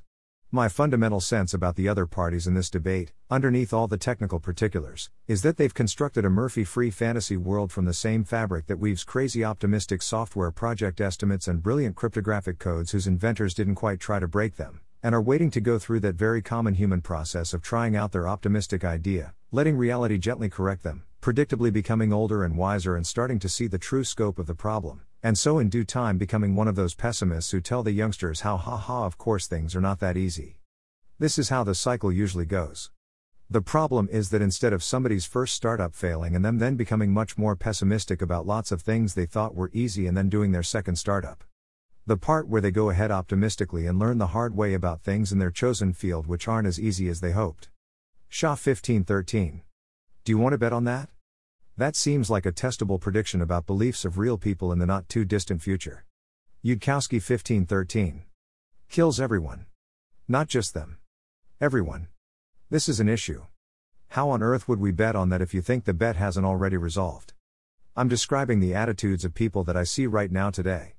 Shah 1515. Never mind, I wanted to bet on people becoming more pessimistic as they try ideas and see them fail, but if your idea of see them fail is superintelligence kills everyone, then obviously we can't bet on that.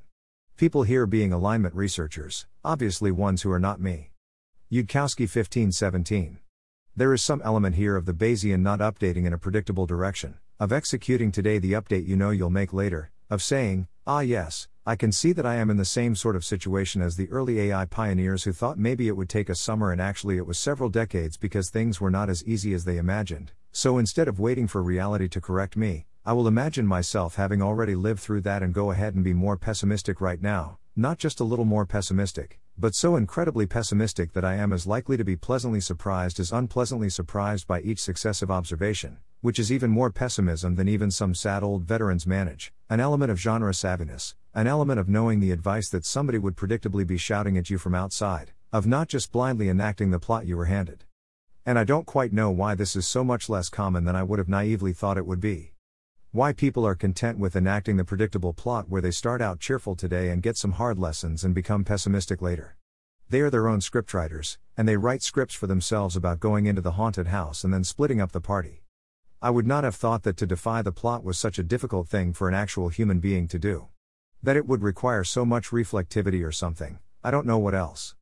Nor do I know how to train other people to do it if they are not doing it already. But that, from my perspective, is the basic difference in gloominess. I am a time traveler who came back from the world where it, super duper predictably, turned out that a lot of early bright hopes didn't pan out and various things went wrong and alignment was hard and it was not solved in one summer by 10 smart researchers. And now I am trying to warn people about this development, which was, from a certain perspective, really quite obvious and not at all difficult to see coming. But people are like, what the heck are you doing? You are enacting the wrong part of the plot. People are currently supposed to be cheerful. You can't prove that anything will go wrong. Why would I turn into a grizzled veteran before the part of the plot where reality hits me over the head with the awful real scope of the problem and shows me that my early bright ideas were way too optimistic and naive? And I'm like, no, you don't get it. Where I come from, everybody died and didn't turn into grizzled veterans.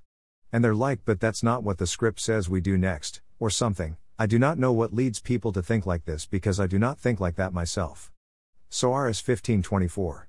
I think what they actually do is say it's not obvious to me that this is one of those scenarios where we become grizzled veterans, as opposed to things just actually working out easily. Many things work out easily all the time. Obviously, society spends a bunch more focus on things that don't work out easily. BC, the things that work easily tend to get resolved fairly quickly and then you don't notice them, or something. More generally, I kinda suspect that bickering closer to the object level is likely more productive. And I suspect this convo might be aided by Rohin naming a concrete scenario where things go well, so that Eliezer can lament the lack of genre saviness in various specific points. Yudkowsky 1526. There are, of course, lots of more local technical issues where I can specifically predict the failure mode for somebody's bright eyed naive idea, especially when I already invented a more sophisticated version a decade or two earlier, and this is what I've usually tried to discuss. Soares, heart. Because conversations like that can sometimes make any progress. Soares 1526. And possibly also Eliezer naming a concrete story where things go poorly, so that Rohin may lament the seemingly blind pessimism and premature grizzledness. Yudkowsky 1527. Whereas if somebody lacks the ability to see the warning signs of which genre they are in, I do not know how to change the way they are by talking at them. Shah 1528. Unsurprisingly, I have disagreements with the meta level story, but it seems really thorny to make progress on, and I'm kinda inclined to not discuss it. I also should go to sleep now. One thing it did make me think of it's possible that the do it correctly on your first try when a failed attempt kills you could be the crux here. There's a clearly true sense, which is the first time you build a superintelligence that you cannot control, if you have failed in your alignment, then you die. There's a different sense, which is, and also, anything you try to do with non superintelligences that you can control, will tell you approximately nothing about the situation you face when you build a superintelligence. I mostly don't agree with the second sense, but if Eliezer, Nate do agree with it, that would go a long way to explaining the confidence in Doom. Two arguments I can see for the second sense. 1. The non superintelligences only seem to respond well to alignment schemes because they don't yet have the core of general intelligence, and, 2. The non superintelligences only seem to respond well to alignment schemes because despite being misaligned, they're doing what we want in order to survive and later execute a treacherous turn. Edit, and, 3. Fast takeoff equals not much time to look at the closest non dangerous examples. I still should sleep, but would be interested in seeing thoughts tomorrow, and if enough people think it's actually worthwhile to engage on the meta level, I can do that. I'm cheerful about engaging on specific object level ideas. Soares, Sleepy. Yudkowsky 1528. It's not that early failures tell you nothing. The failure of the 1955 Dartmouth project to produce strong AI over a summer told those researchers something. It told them the problem was harder than they'd hoped on the first shot. It didn't show them the correct way to build AGI in 1957 instead. Bensinger 1641. Linking to a chat log between Eliezer and some anonymous people, and Steve Omohundro, from early September. Eliezer tells me he thinks it pokes at some of Rohin's questions. Yudkowsky 1648. I'm not sure that I can successfully, at this point, go back up and usefully reply to the text that scrolled past, I also note some internal grinding about this having turned into a thing which has pending replies instead of scheduled work hours, and this maybe means that in the future we shouldn't have such a general chat here, which I didn't anticipate before the fact. I shall nonetheless try to pick out some things and reply to them. Shah, thumbs up. While I think people agree on the behaviors of corrigibility, I am not sure they agree on why we want it. Eliezer wants it for surviving failures, but maybe others want it for dialing in on goodness. When I think about a broad basin of corrigibility, that intuitively seems more compatible with the dialing in on goodness framing, but this is an aesthetic judgment that could easily be wrong. This is a weird thing to say in my own ontology.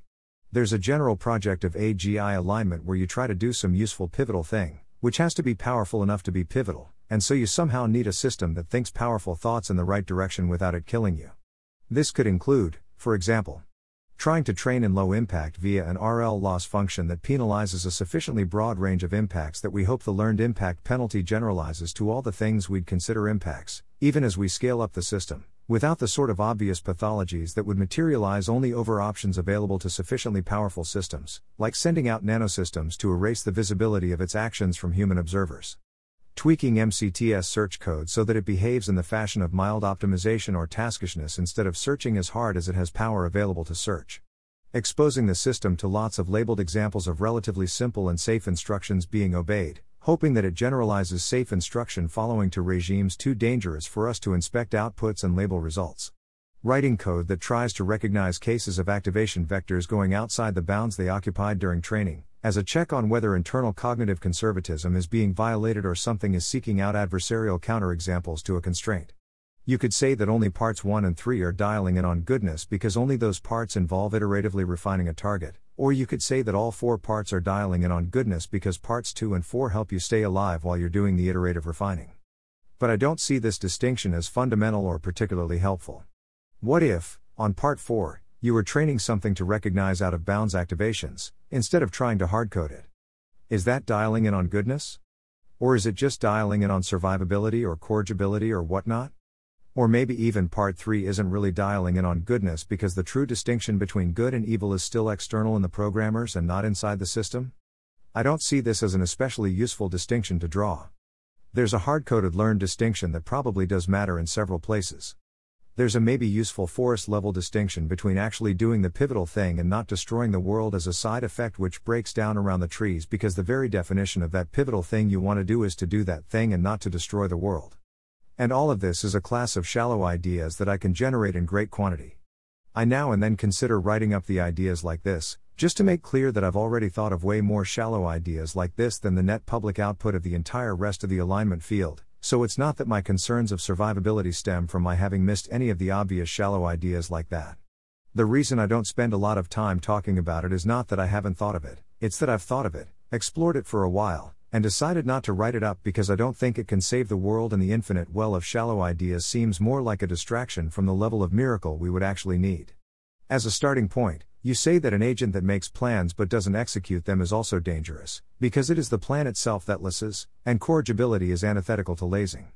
Does this mean you predict that you, or I, with suitably enhanced intelligence and or reflectivity, would not be capable of producing a plan to help an alien civilization optimize their world, with that plan being corrigible WRT the aliens? This seems like a strange and unlikely position to me, but I don't see how to not make this prediction under what I believe to be your beliefs. Maybe you just bite this bullet. I could corrigibly help the baby eaters in the sense that I have a notion of what it would mean to corrigibly help them, and if I wanted to do that thing for some reason, like an outside super universal entity offering to pay me a googolplex flops of eudaimonium if I did that one thing, then I could do that thing. Absent the super universal entity bribing me, I wouldn't want to behave corrigibly towards the baby eaters. This is not a defect of myself as an individual. The super happies would also be able to understand what it would be like to be corrigible. They wouldn't want to behave corrigibly towards the baby eaters, because, like myself, they don't want exactly what the baby eaters want. In particular, we would rather the universe be other than it is with respect to the baby eaters eating babies. Shah, thumbs up. 22. Follow ups. Shah 033 November 8. Absent the super universal entity bribing me, I wouldn't want to behave corrigibly towards the baby eaters. Got it. Yeah, I think I just misunderstood a point you were saying previously. When Richard asked about systems that simply produce plans rather than execute them, you said something like the plan itself is dangerous, which I now realize meant you don't get additional safety from getting to read the plan. The superintelligence would have just chosen a plan that was convincing to you but nonetheless killed everyone, otherwise worked in favor of the superintelligence's goals. But at the time I interpreted it as any reasonable plan that can actually build nanosystems is going to be dangerous, regardless of the source, which seemed obviously false in the case of a well motivated system. This is a weird thing to say in my own ontology. When I say dialing in on goodness, I mean a specific class of strategies for getting a superintelligence to do a useful pivotal thing, in which you build it so that the superintelligence is applying its force towards figuring out what it is that you actually want it to do and pursuing that, which among other things would involve taking a pivotal act to reduce X risk to zero. I previously had the mistaken impression that you thought this class of strategies was probably doomed because it was incompatible with expected utility theory, which seemed wrong to me. I don't remember why I had this belief, possibly it was while I was still misunderstanding what you meant by corrigibility plus the claim that corrigibility is anti natural. I now think that you think it is probably doomed for the same reason that most other technical strategies are probably doomed, which is that there still doesn't seem to be any plausible way of loading in the right target to the superintelligence, even when that target is a process for learning what to optimize, rather than just what to optimize. Linking to a chat log between Eliezer and some anonymous people, and Steve Omohundro, from early September. Eliezer tells me he thinks it pokes at some of Rohin's questions. I'm surprised that you think this addresses, or even pokes at, my questions. As far as I can tell, most of the questions there are either about social dynamics, which I've been explicitly avoiding, and the technical questions seem to treat AGI or superintelligence as a symbol. There don't seem to be any internal gears underlying that symbol. The closest anyone got to internal gears was mentioning iterated amplification as a way of bootstrapping known safe things to solving hard problems, and that was very brief. I am much more into the question how difficult is technical alignment.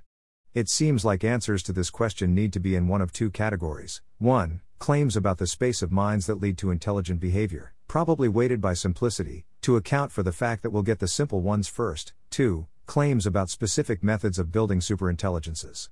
As far as I can tell, the only thing in that doc which is close to an argument of this form is superintelligent consequentialists would find ways to manipulate humans, which seems straightforwardly true, when they are misaligned. I suppose one might also count the assertion that the speed up step of iterated amplification will introduce errors as an argument of this form. It could be that you are trying to convince me of some other beliefs that I wasn't asking about, perhaps in the hopes of conveying some missing mood, but I suspect that it is just that you aren't particularly clear on what my beliefs are, what I'm interested in. Not unreasonable, given that I've been poking at your models, rather than the other way around. I could try saying more about that, if you'd like. Tallinn 1139 November 12.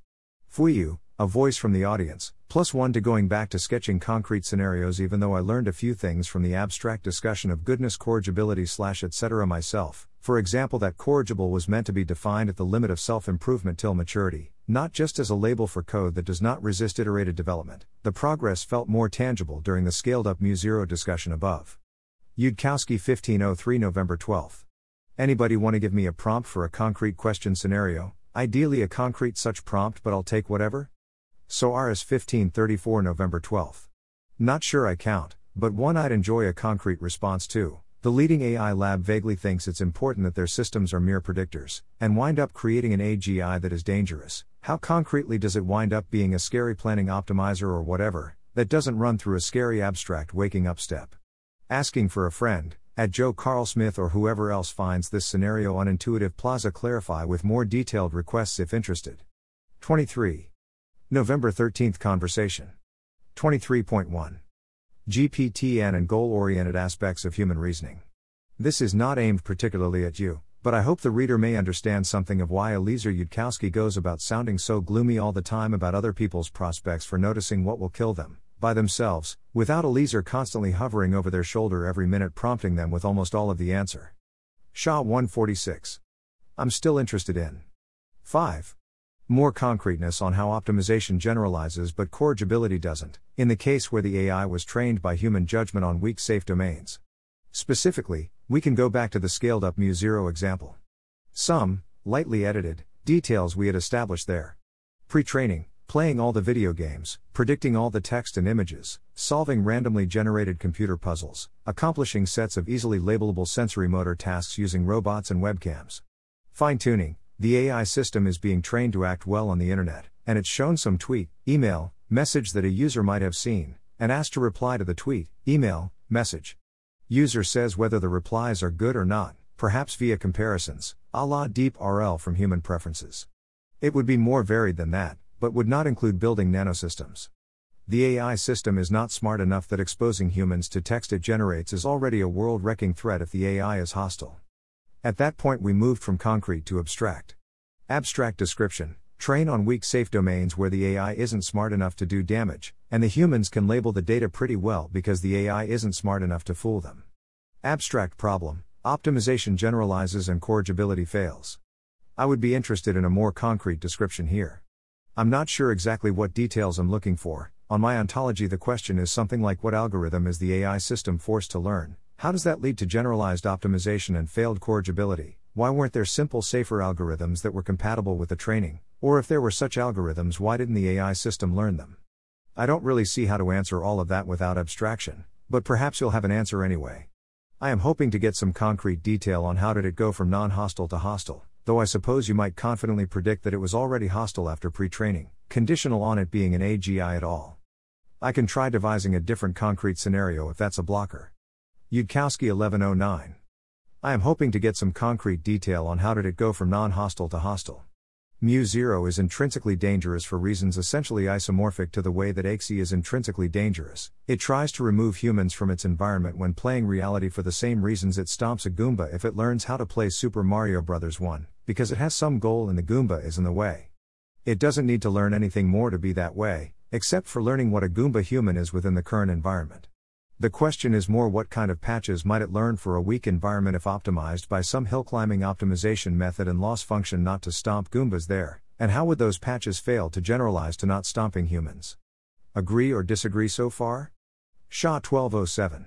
Agree assuming that it is pursuing a misaligned goal, but I am also asking what misaligned goal it is pursuing, and depending on the answer, maybe also how it came to be pursuing that misaligned goal given the specified training setup. In fact, I think what misaligned goal is it pursuing is probably the more central question for me. Yudkowsky 1214. Well, obvious abstract guess is something whose non maximal optimum, that is, where the optimization ended up, given about how powerful the optimization was, coincided okayish with the higher regions of the fitness landscape, lower regions of the loss landscape, that could be reached at all, relative to its ancestral environment. I feel like it would be pretty hard to blindly guess, in advance, at my level of intelligence, without having seen any precedents, what the hell a human would look like, as a derivation of inclusive genetic fitness. Shah 1215. Yeah, I agree with that in the abstract, but have had trouble giving compelling to me concrete examples. Yeah, I also agree with that. Yudkowsky 1215. I could try to make up some weird false specifics if that helps. Shah 1216. To be clear, I am fine with this as a case where we predictably can't have good concrete stories, and this does not mean we are safe, and indeed argued the same thing in a doc I linked here many messages ago. But weird false specifics could still be interesting. Although, let me think if it is actually valuable. Probably it is not going to change my mind very much on alignment difficulty, if it is weird false specifics, so maybe this isn't the most productive line of discussion. I'd be selfishly interested in that weird false specific seems good for me to generate novel thoughts about these sorts of scenarios, but that seems like a bad use of this Discord. I think given the premises that 1. Superintelligence is coming soon, 2. It pursues a misaligned goal by default, and 3. We currently have no technical way of preventing this and no realistic seeming avenues for generating such methods, I am very pessimistic. I think, 2. And 3 are the parts that I don't believe and am interested in digging into, but perhaps concrete stories doesn't really work for this. Yudkowsky 1226. With any luck, though I'm not sure I actually expect that much luck, this would be something Redwood Research could tell us about. If they can learn a nonviolence predicate over GPT 3 outputs and then manage to successfully mutate the distribution enough that we can get to see what was actually inside the predicate instead of nonviolence. Shah, thumbs up. Or, like, 10% of what was actually inside it. Or enough that people have some specifics to work with when it comes to understanding how gradient descent learning a function over outcomes from human feedback relative to a distribution doesn't just learn the actual function the human is using to generate the feedback, though, if this were learned exactly, it would still be fatal given superintelligence. Shah 1233. In this framing, I do buy that you don't learn exactly the function that generates the feedback, I have five contrived specific examples where this is the case, i.e., you learned something that wasn't what the feedback function would have rewarded in a different distribution. I'm now thinking about what I actually want to say about this framing. Actually, maybe I do think you might end up learning the function that generates the feedback. Not literally exactly, if for no other reason than rounding errors, but well enough that the inaccuracies don't matter much. The AGI presumably already knows and understands the concepts we use based on its pre training, is it really so shocking if gradient descent hooks up those concepts in the right way? GPT 3, on the other hand, doesn't already know and understand the relevant concepts, so I wouldn't predict this of GPT 3. I do feel though like this isn't really getting at my reason for relative optimism, and that reason is much more like I don't really buy that AGI must be very coherent in a way that would prevent corrigibility from working, which we could discuss if desired.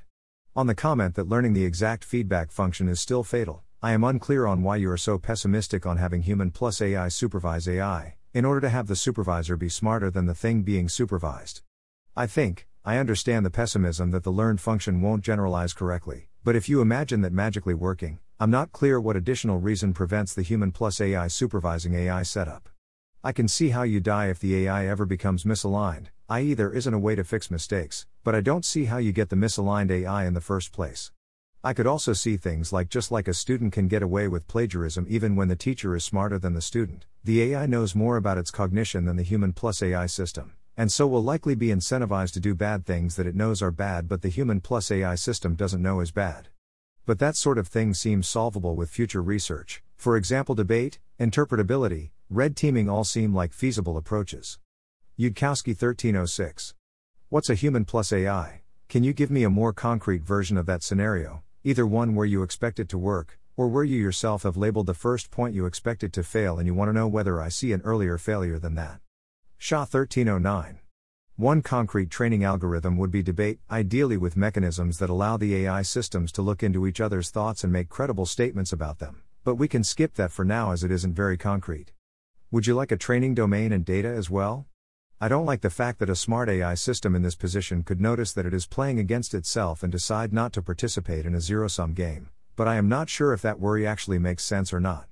Debate can be thought of as simultaneously human plus first AI evaluate second AI and human plus second AI evaluate first AI. Yudkowsky 1312. Further concreteness, please. What pivotal act is it training for? What are the debate contents about? Shah 1316. You start with easy debates like mathematical theorem proving or fact based questions, and ramp up until eventually the questions are roughly what is the next thing to do in order to execute a pivotal act. Intermediate questions might be things like Is it a good idea to have a minimum wage? Yudkowsky 1317. So, like, email at GC to the following address, mix the proteins you receive by FedEx in a water saline solution at 2 degrees Celsius for the final stage? Shah 1317. Yup, that could be it. Humans are judging debates based on reasoning, though, not just outcomes after executing the plan. Yudkowsky 1319. Okay, let's suppose you manage to prevent both AGIs from using logical decision theory to coordinate with each other. Both AIs tell their humans that the other AI's plans are murderous. Now what? Shah 1319. So, assuming perfect generalization, there should be some large implicit debate tree that justifies the plan in human understandable form. Yudkowsky 1320. Yeah, I flatly disbelieve that entire development scheme, so we should maybe back up. People fiddled around with GPT 4 derivatives and never did get them to engage in lines of printed reasoning that would design interesting new stuff. Now what? Living Zero, a more architecturally complicated successor of MuZero, is getting better at designing complicated things over on its side while that's going on, whatever it is. Shah 1323. Okay, so the worry is that this just won't scale, not that, assuming perfect generalization, it is unsafe? Or perhaps you also think it is unsafe but it's hard to engage with because you don't believe it will scale? And the issue is that relying on reasoning confines you to a space of possible thoughts that doesn't include the kinds of thoughts required to develop new stuff, for example, intuition? Yudkowsky 1325.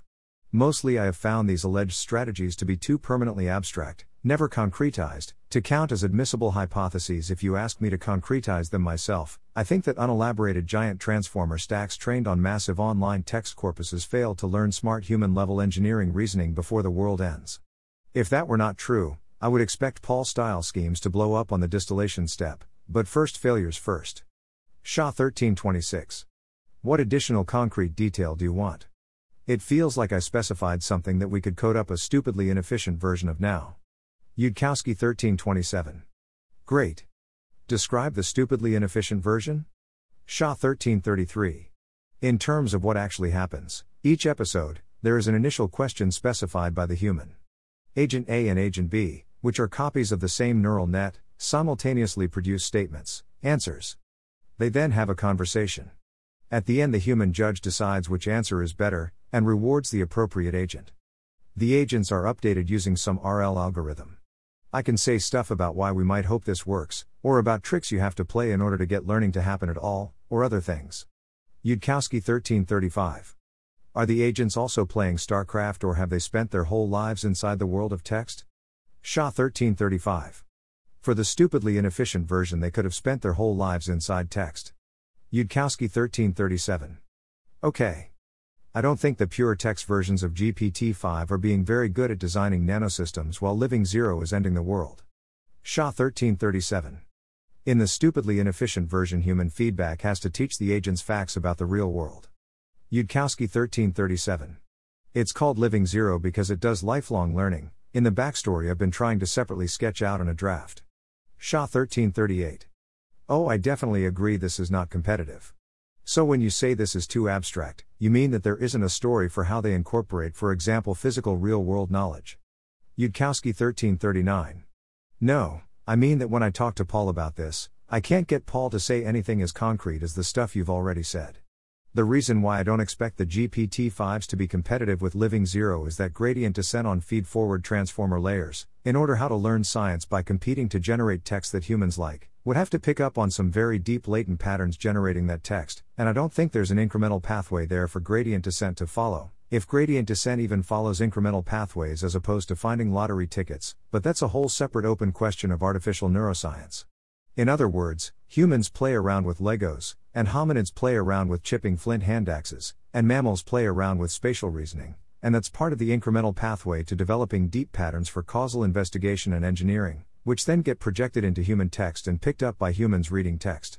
It's just straightforwardly not clear to me that GPT 5 pre trained on human text corpuses, and then further post trained by RL on human judgment of text outputs, ever runs across the deep patterns. Where relatively small architectural changes might make the system no longer just a giant stack of transformers, even if that resulting system is named GPT 5, and in this case, bets might be off, but also in this case, things will go wrong with it that go wrong with Living Zero, because it's now learning the more powerful and dangerous kind of work.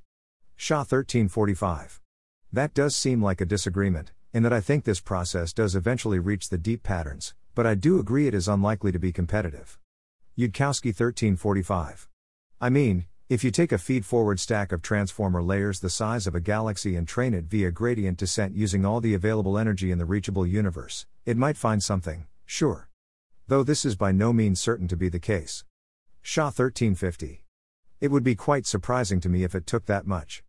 It would be especially surprising to me if we couldn't figure out some alternative reasonably simple training scheme like imitate a human doing good reasoning that still remained entirely in text that could reach the deep patterns. This is now no longer a discussion about whether the training scheme is aligned, not sure if we should continue it. I realize that this might be hard to do, but if you imagine that GPT 5 plus human feedback fine tuning does run across the deep patterns and could in theory do the right stuff, and also generalization magically works, what's the next failure? Yudkowsky 1356. What sort of deep thing does a hill climber run across in the layers, such that the deep thing is the most predictive thing it found for human text about science? If you don't visualize this deep thing in any detail, then it can in one moment be powerful, and in another moment be safe. It can have all the properties that you want simultaneously. Who's to say otherwise? The mysterious deep thing has no form within your mind.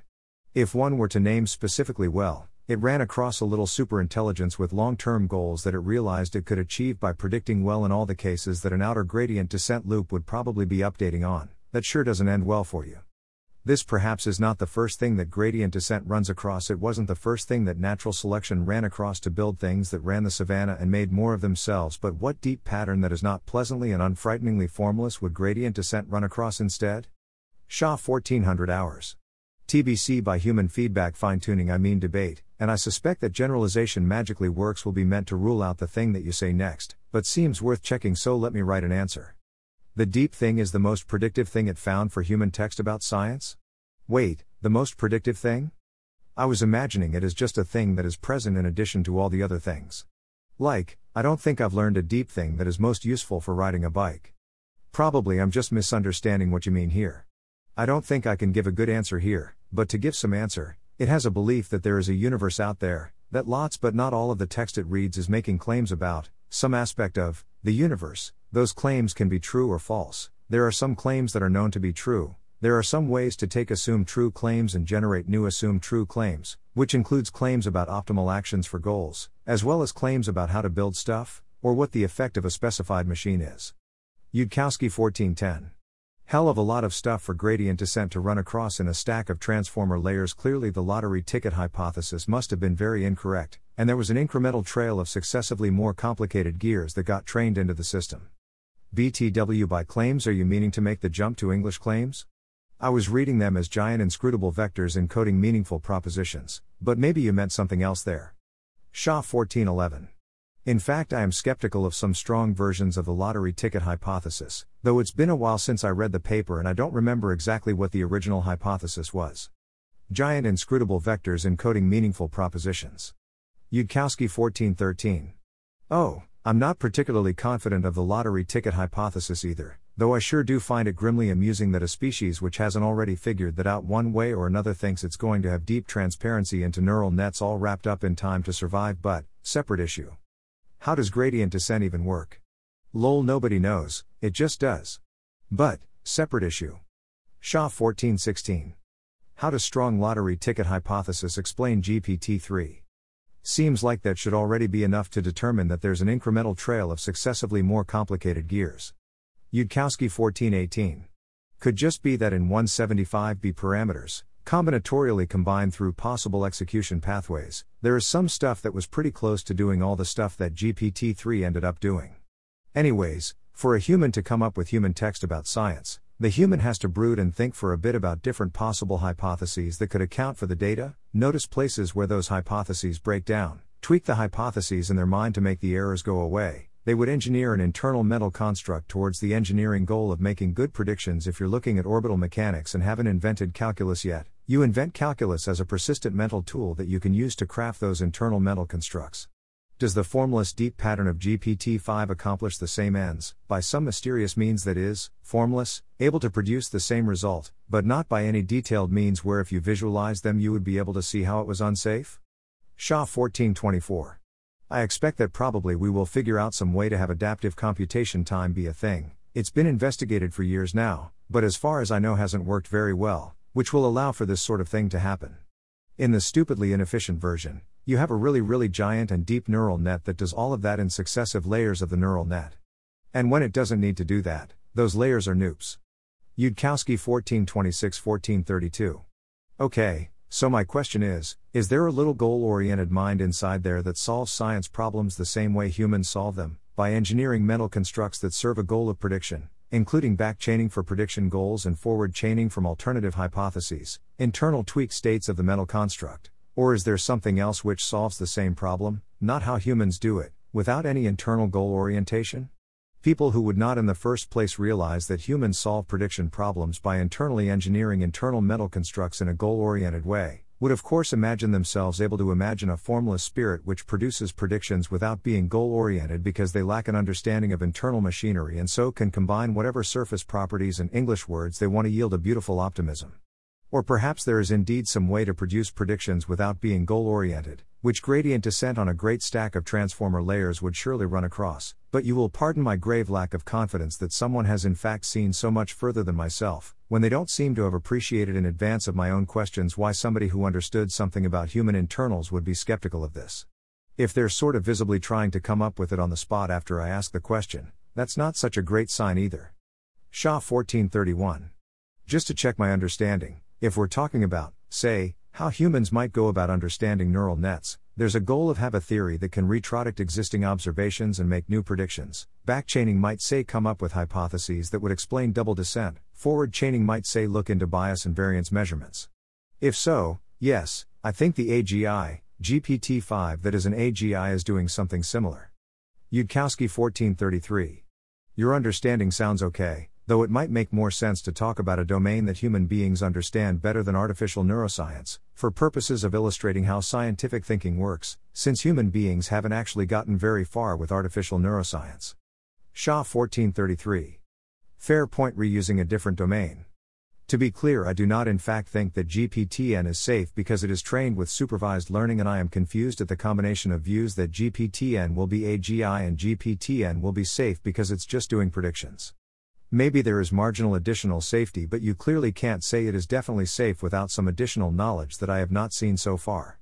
Going back to the original question, of what the next failure mode of debate would be assuming magical generalization, I think it's just not one that makes sense to ask on your worldview, ontology. Magical generalization is the equivalent of assume that the goal oriented mind somehow doesn't do dangerous optimization towards its goal, yet nonetheless produces things that can only be produced by dangerous optimization towards a goal, and so it is assuming the entire problem away. Yudkowsky 1441. Well, yes. From my perspective, the whole field of mental endeavor as practiced by alignment optimists consists of ancient alchemists wondering if they can get collections of surface properties, like a metal as shiny as gold, as hard as steel, and as self healing as flesh, where optimism about such wonderfully combined properties can be infinite as long as you stay ignorant of underlying structures that produce some properties but not others. And, like, maybe you can get something as hard as steel, as shiny as gold, and resilient or self healing in various ways, but you sure don't get it by ignorance of the internals. And not for a while. So if you need the magic sword in two years or the world ends, you're kinda dead. Shah 1446. Potentially dumb question. When humans do science, why don't they then try to take over the world to do the best possible science? If humans are doing dangerous goal directed optimization when doing science, why doesn't that lead to catastrophe? You could, of course, say that they just aren't smart enough to do so, but it sure feels like, most, humans wouldn't want to do the best possible science even if they were smarter. I think this is similar to a question I asked before about plans being dangerous independent of their source, and the answer was that the source was misaligned. But in the description above, you didn't say anything about the thing doing science being misaligned, so I am once again confused. Yudkowsky 1448. Boy, so many dumb answers to this dumb question. Even relatively smart humans are not very smart compared to other humans, such that they don't have a take over the world option available. Most humans who use science were not smart enough to invent the underlying concept of science for themselves from scratch, and Francis Bacon, who did, sure did want to take over the world with it. Groups of humans with relatively more engineering sure did take over large parts of the world relative to groups that had relatively less. Eliezer Yudkowsky clearly demonstrates that when you are smart enough, you start trying to use science and engineering to take over your whole future light cone. The other humans you're thinking of just aren't that smart, and, if they were, would inevitably converge towards Eliezer Yudkowsky, who is really a very typical example of a person that's smart, even if he looks odd to you because you're not seeing the population of other dath ilani.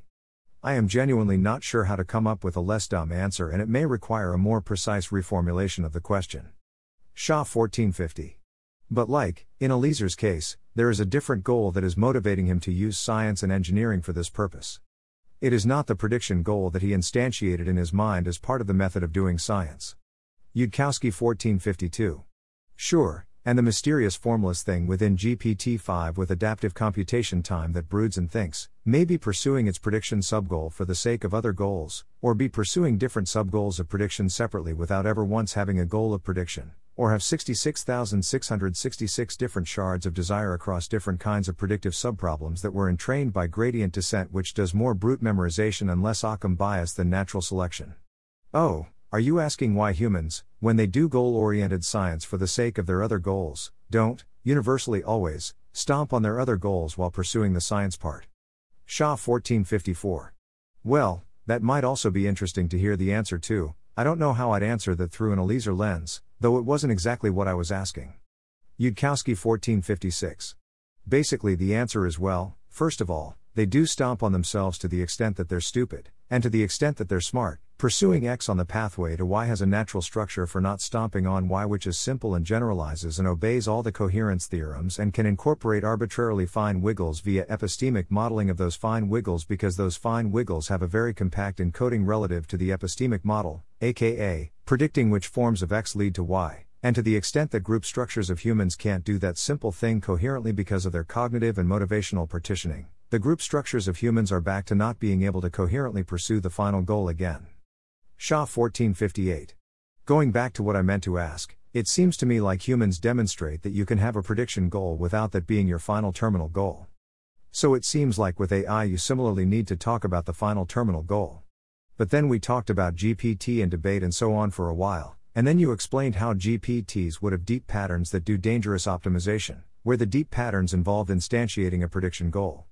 Notably, you didn't say anything about a final terminal goal. Do you see why I am confused? Yudkowsky 1500 hours.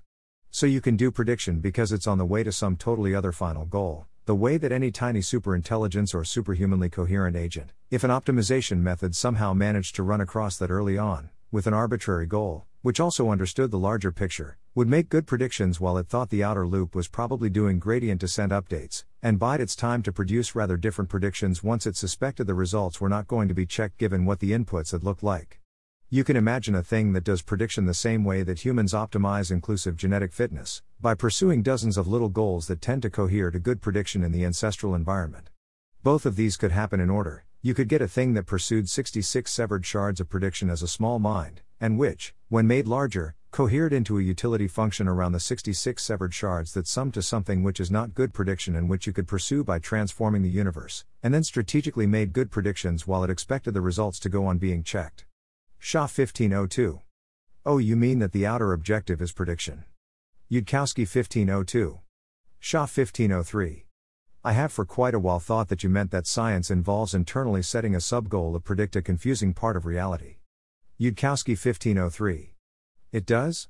I mean, that is true. Shah 1504. Okay, wait.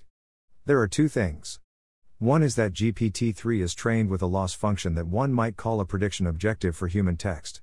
Two is that science involves looking at a part of reality and figuring out how to predict it. These two things are totally different. I am now unsure which ones you were talking about in the conversation above. Yudkowsky 1506. What I'm saying is that for GPT 5 to successfully do AGI complete prediction of human text about science, gradient descent must identify some formless thing that does science internally in order to optimize the outer loss function for predicting human text about science. Just like, if it learns to predict human text about multiplication, it must have learned something internally that does multiplication. AFK, lunch dinner. Shah 1507. Yeah, so you meant the first thing, and I misinterpreted as the second thing. I will head to bed in this case, I was meaning to do that soon anyway, but I'll first summarize. Yudkowsky 1508. I am concerned that there is still a misinterpretation going on, because the case I am describing is both things at once. There is an outer loss function that scores text predictions, and an internal process which, for purposes of predicting what science would say, must actually somehow do the work of science. Shah 1509. Okay, let me look back at the conversation. Is there a little goal oriented mind inside there that solves science problems the same way humans solve them, by engineering mental constructs that serve a goal of prediction, including back chaining for prediction goals and forward chaining from alternative hypotheses, internal tweak states of the mental construct? Here, is the word prediction meant to refer to the outer objective and or predicting what English sentences about science one might say, or is it referring to a subpart of the process of science in which one aims to predict some aspect of reality, which is typically not in the form of English sentences? Yudkowsky 1520. It's here referring to the inner science problem. Shah 1521. Okay, I think my original understanding was correct in that case. From my perspective, the whole field of mental endeavor as practiced by alignment optimists consists of ancient alchemists wondering if they can get collections of surface properties, like a metal as shiny as gold, as hard as steel, and as self healing as flesh, where optimism about such wonderfully combined properties can be infinite as long as you stay ignorant of underlying structures that produce some properties but not others. I actually think something like this might be a crux for me, though obviously I wouldn't put it the way you're putting it. More like are arguments about internal mechanisms more or less trustworthy than arguments about what you're selecting for, limiting to arguments we actually have access to, of course, in the limit of perfect knowledge, internal mechanisms beat selection. But that is, I think, a discussion for another day. Yudkowsky 1529. I think the critical insight, though it has a format that basically nobody except me ever visibly invokes in those terms, and I worry maybe it can only be taught by a kind of life experience that's very hard to obtain, is the realization that any consistent reasonable story about underlying mechanisms will give you less optimistic forecasts than the ones you get by freely combining surface desiderata. Shah, 138, next day, November 14th. For the reader, I don't think that arguments about what you're selecting for is the same thing as freely combining surface desiderata, though I do expect they look approximately the same to Eliezer. Yeah, I think I do not in fact understand why that is true for any consistent reasonable story. From my perspective, when I posit a hypothetical, you demonstrate that there is an underlying mechanism that produces strong capabilities that generalize combined with real world knowledge. I agree that a powerful AI system that we build capable of executing a pivotal act will have strong capabilities that generalize and real world knowledge. I am happy to assume for the purposes of this discussion that it involves back chaining from a target and forward chaining from things that you currently know or have. I agree that such capabilities could be used to cause an existential catastrophe, at least in a unipolar world. Multipolar case is more complicated, but we can stick with unipolar for now. None of my arguments so far are meant to factor through the route of make it so that the AGI can't cause an existential catastrophe even if it wants to. The main question, according to me, is why those capabilities are aimed towards achievement of a misaligned goal. It feels like when I try to ask why we have misaligned goals, I often get answers that are of the form look at the deep patterns underlying the strong capabilities that generalize. Obviously, given a misaligned goal, they would generate the plan of killing the humans who are an obstacle towards achieving that goal. This of course doesn't work since it's a circular argument. I can generate lots of arguments for why it would be aimed towards achievement of a misaligned goal, such as 1. Only a tiny fraction of goals are aligned, the rest are misaligned. 2. The feedback we provide is unlikely to be the right goal and even small errors are fatal. 3. Lots of misaligned goals are compatible with the feedback we provide even if the feedback is good, since the AGI might behave well until it can execute a treacherous turn. 4. The one example of strategically aware intelligence, i.e., humans, is misaligned relative to its creator. I'm not saying I agree with these arguments, but I do understand them. Are these the arguments that make you think that you get misaligned goals by default? Or is it something about deep patterns that isn't captured by strong capabilities that generalize, real world knowledge, ability to cause an existential catastrophe if it wants to? 24. Follow ups. Yudkowsky 1559, February 21, 2022. So I realize it's been a bit, but looking over this last conversation, I feel unhappy about the MIRI conversation sequence stopping exactly here, with an unanswered major question, after I ran out of energy last time. I shall attempt to answer it, at least at all. CC at Rohin at Rob. Bensinger. Shah, smiley face, Ngo, smiley face, Bensinger, smiley face. One basic large class of reasons has the form outer optimization on a precise loss function doesn't get you inner consequentialism explicitly targeting that outer objective, just inner consequentialism targeting objectives which empirically happen to align with the outer objective given that environment and those capability levels. And at some point, sufficiently powerful inner consequentialism starts to generalize far out of distribution. And, when it does, the consequentialist part generalizes much further than the empirical alignment with the outer objective function. This, I hope, is by now recognizable to individuals of interest as an overly abstract description of what happened with humans, who one day started building moon rockets without seeming to care very much about calculating and maximizing their personal inclusive genetic fitness while doing that. Their capabilities generalized much further out of the ancestral training distribution than the empirical alignment of those capabilities on inclusive genetic fitness in the ancestral training distribution. One basic large class of reasons has the form because the real objective is something that cannot be precisely and accurately shown to the AGI and the differences are systematic and important. Suppose you have a bunch of humans classifying videos of real events or text descriptions of real events or hypothetical fictional scenarios in text, as desirable or undesirable, and assigning them numerical ratings. Unless these humans are perfectly free of, among other things, all the standard and well known cognitive biases about, for example, differently treating losses and gains, the value of this sensory signal is not the value of our real CEV rating what is good or bad and how much, nor even the value of a utility function we've got right now, run over the real events behind these videos. Instead, it is in a systematic and real and visible way, the result of running an error prone human brain over this data to produce a rating on it. This is not a mistake by the AGI, it's not something the AGI can narrow down by running more experiments, the correct answer as defined is what contains the alignment difficulty. If the AGI, or for that matter the outer optimization loop, correctly generalizes the function that is producing the human feedback, it will include the systematic sources of error in that feedback.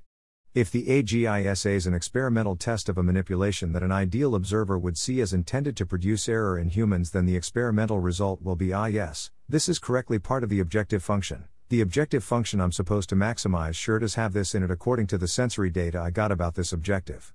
People have fantasized about having the AGI learn something other than the true and accurate function producing its objective describing data, as its actual objective, from the objective describing data that it gets. I, of course, was the first person to imagine this and say it should be done, back in 2001 or so, unlike a lot of latecomers to this situation. I am skeptical of my own proposals and I know very well that I did not in fact come up with any reliable looking proposal for learning true human values off systematically erroneous human feedback. Difficulties here are fatal, because a true and accurate learning of what is producing the objective describing signal will correctly imply that higher values of this signal obtain as the humans are manipulated or as they are bypassed with physical interrupts for control of the feedback signal. In other words, even if you could do a bunch of training on an outer objective, and get inner optimization perfectly targeted on that, the fact that it was perfectly targeted would kill you. Bensinger 2315, February 27, 2022 follow up comment. This is the last log in the late 2021 MIRI conversations. We'll be concluding the sequence with a public Ask Me Anything, AMA, this Wednesday. You can start posting questions there now.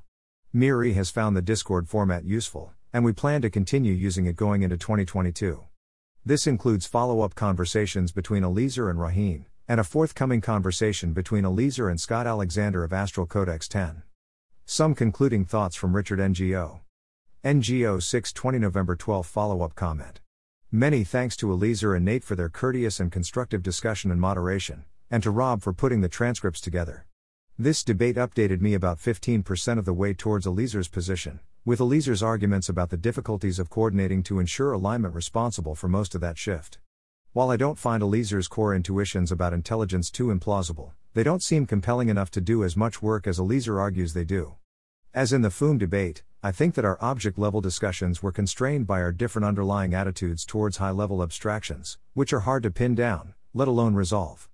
Given this, I think that the most productive mode of intellectual engagement with Eliezer's worldview going forward is probably not to continue debating it, since that would likely hit those same underlying disagreements, but rather to try to inhabit it deeply enough to rederive his conclusions and find new explanations of them, which then lead to clearer object level cruxes. I hope that these transcripts shed sufficient light for some readers to be able to do so. Thanks for listening. To help us out with the Nonlinear Library or to learn more, please visit nonlinear.org.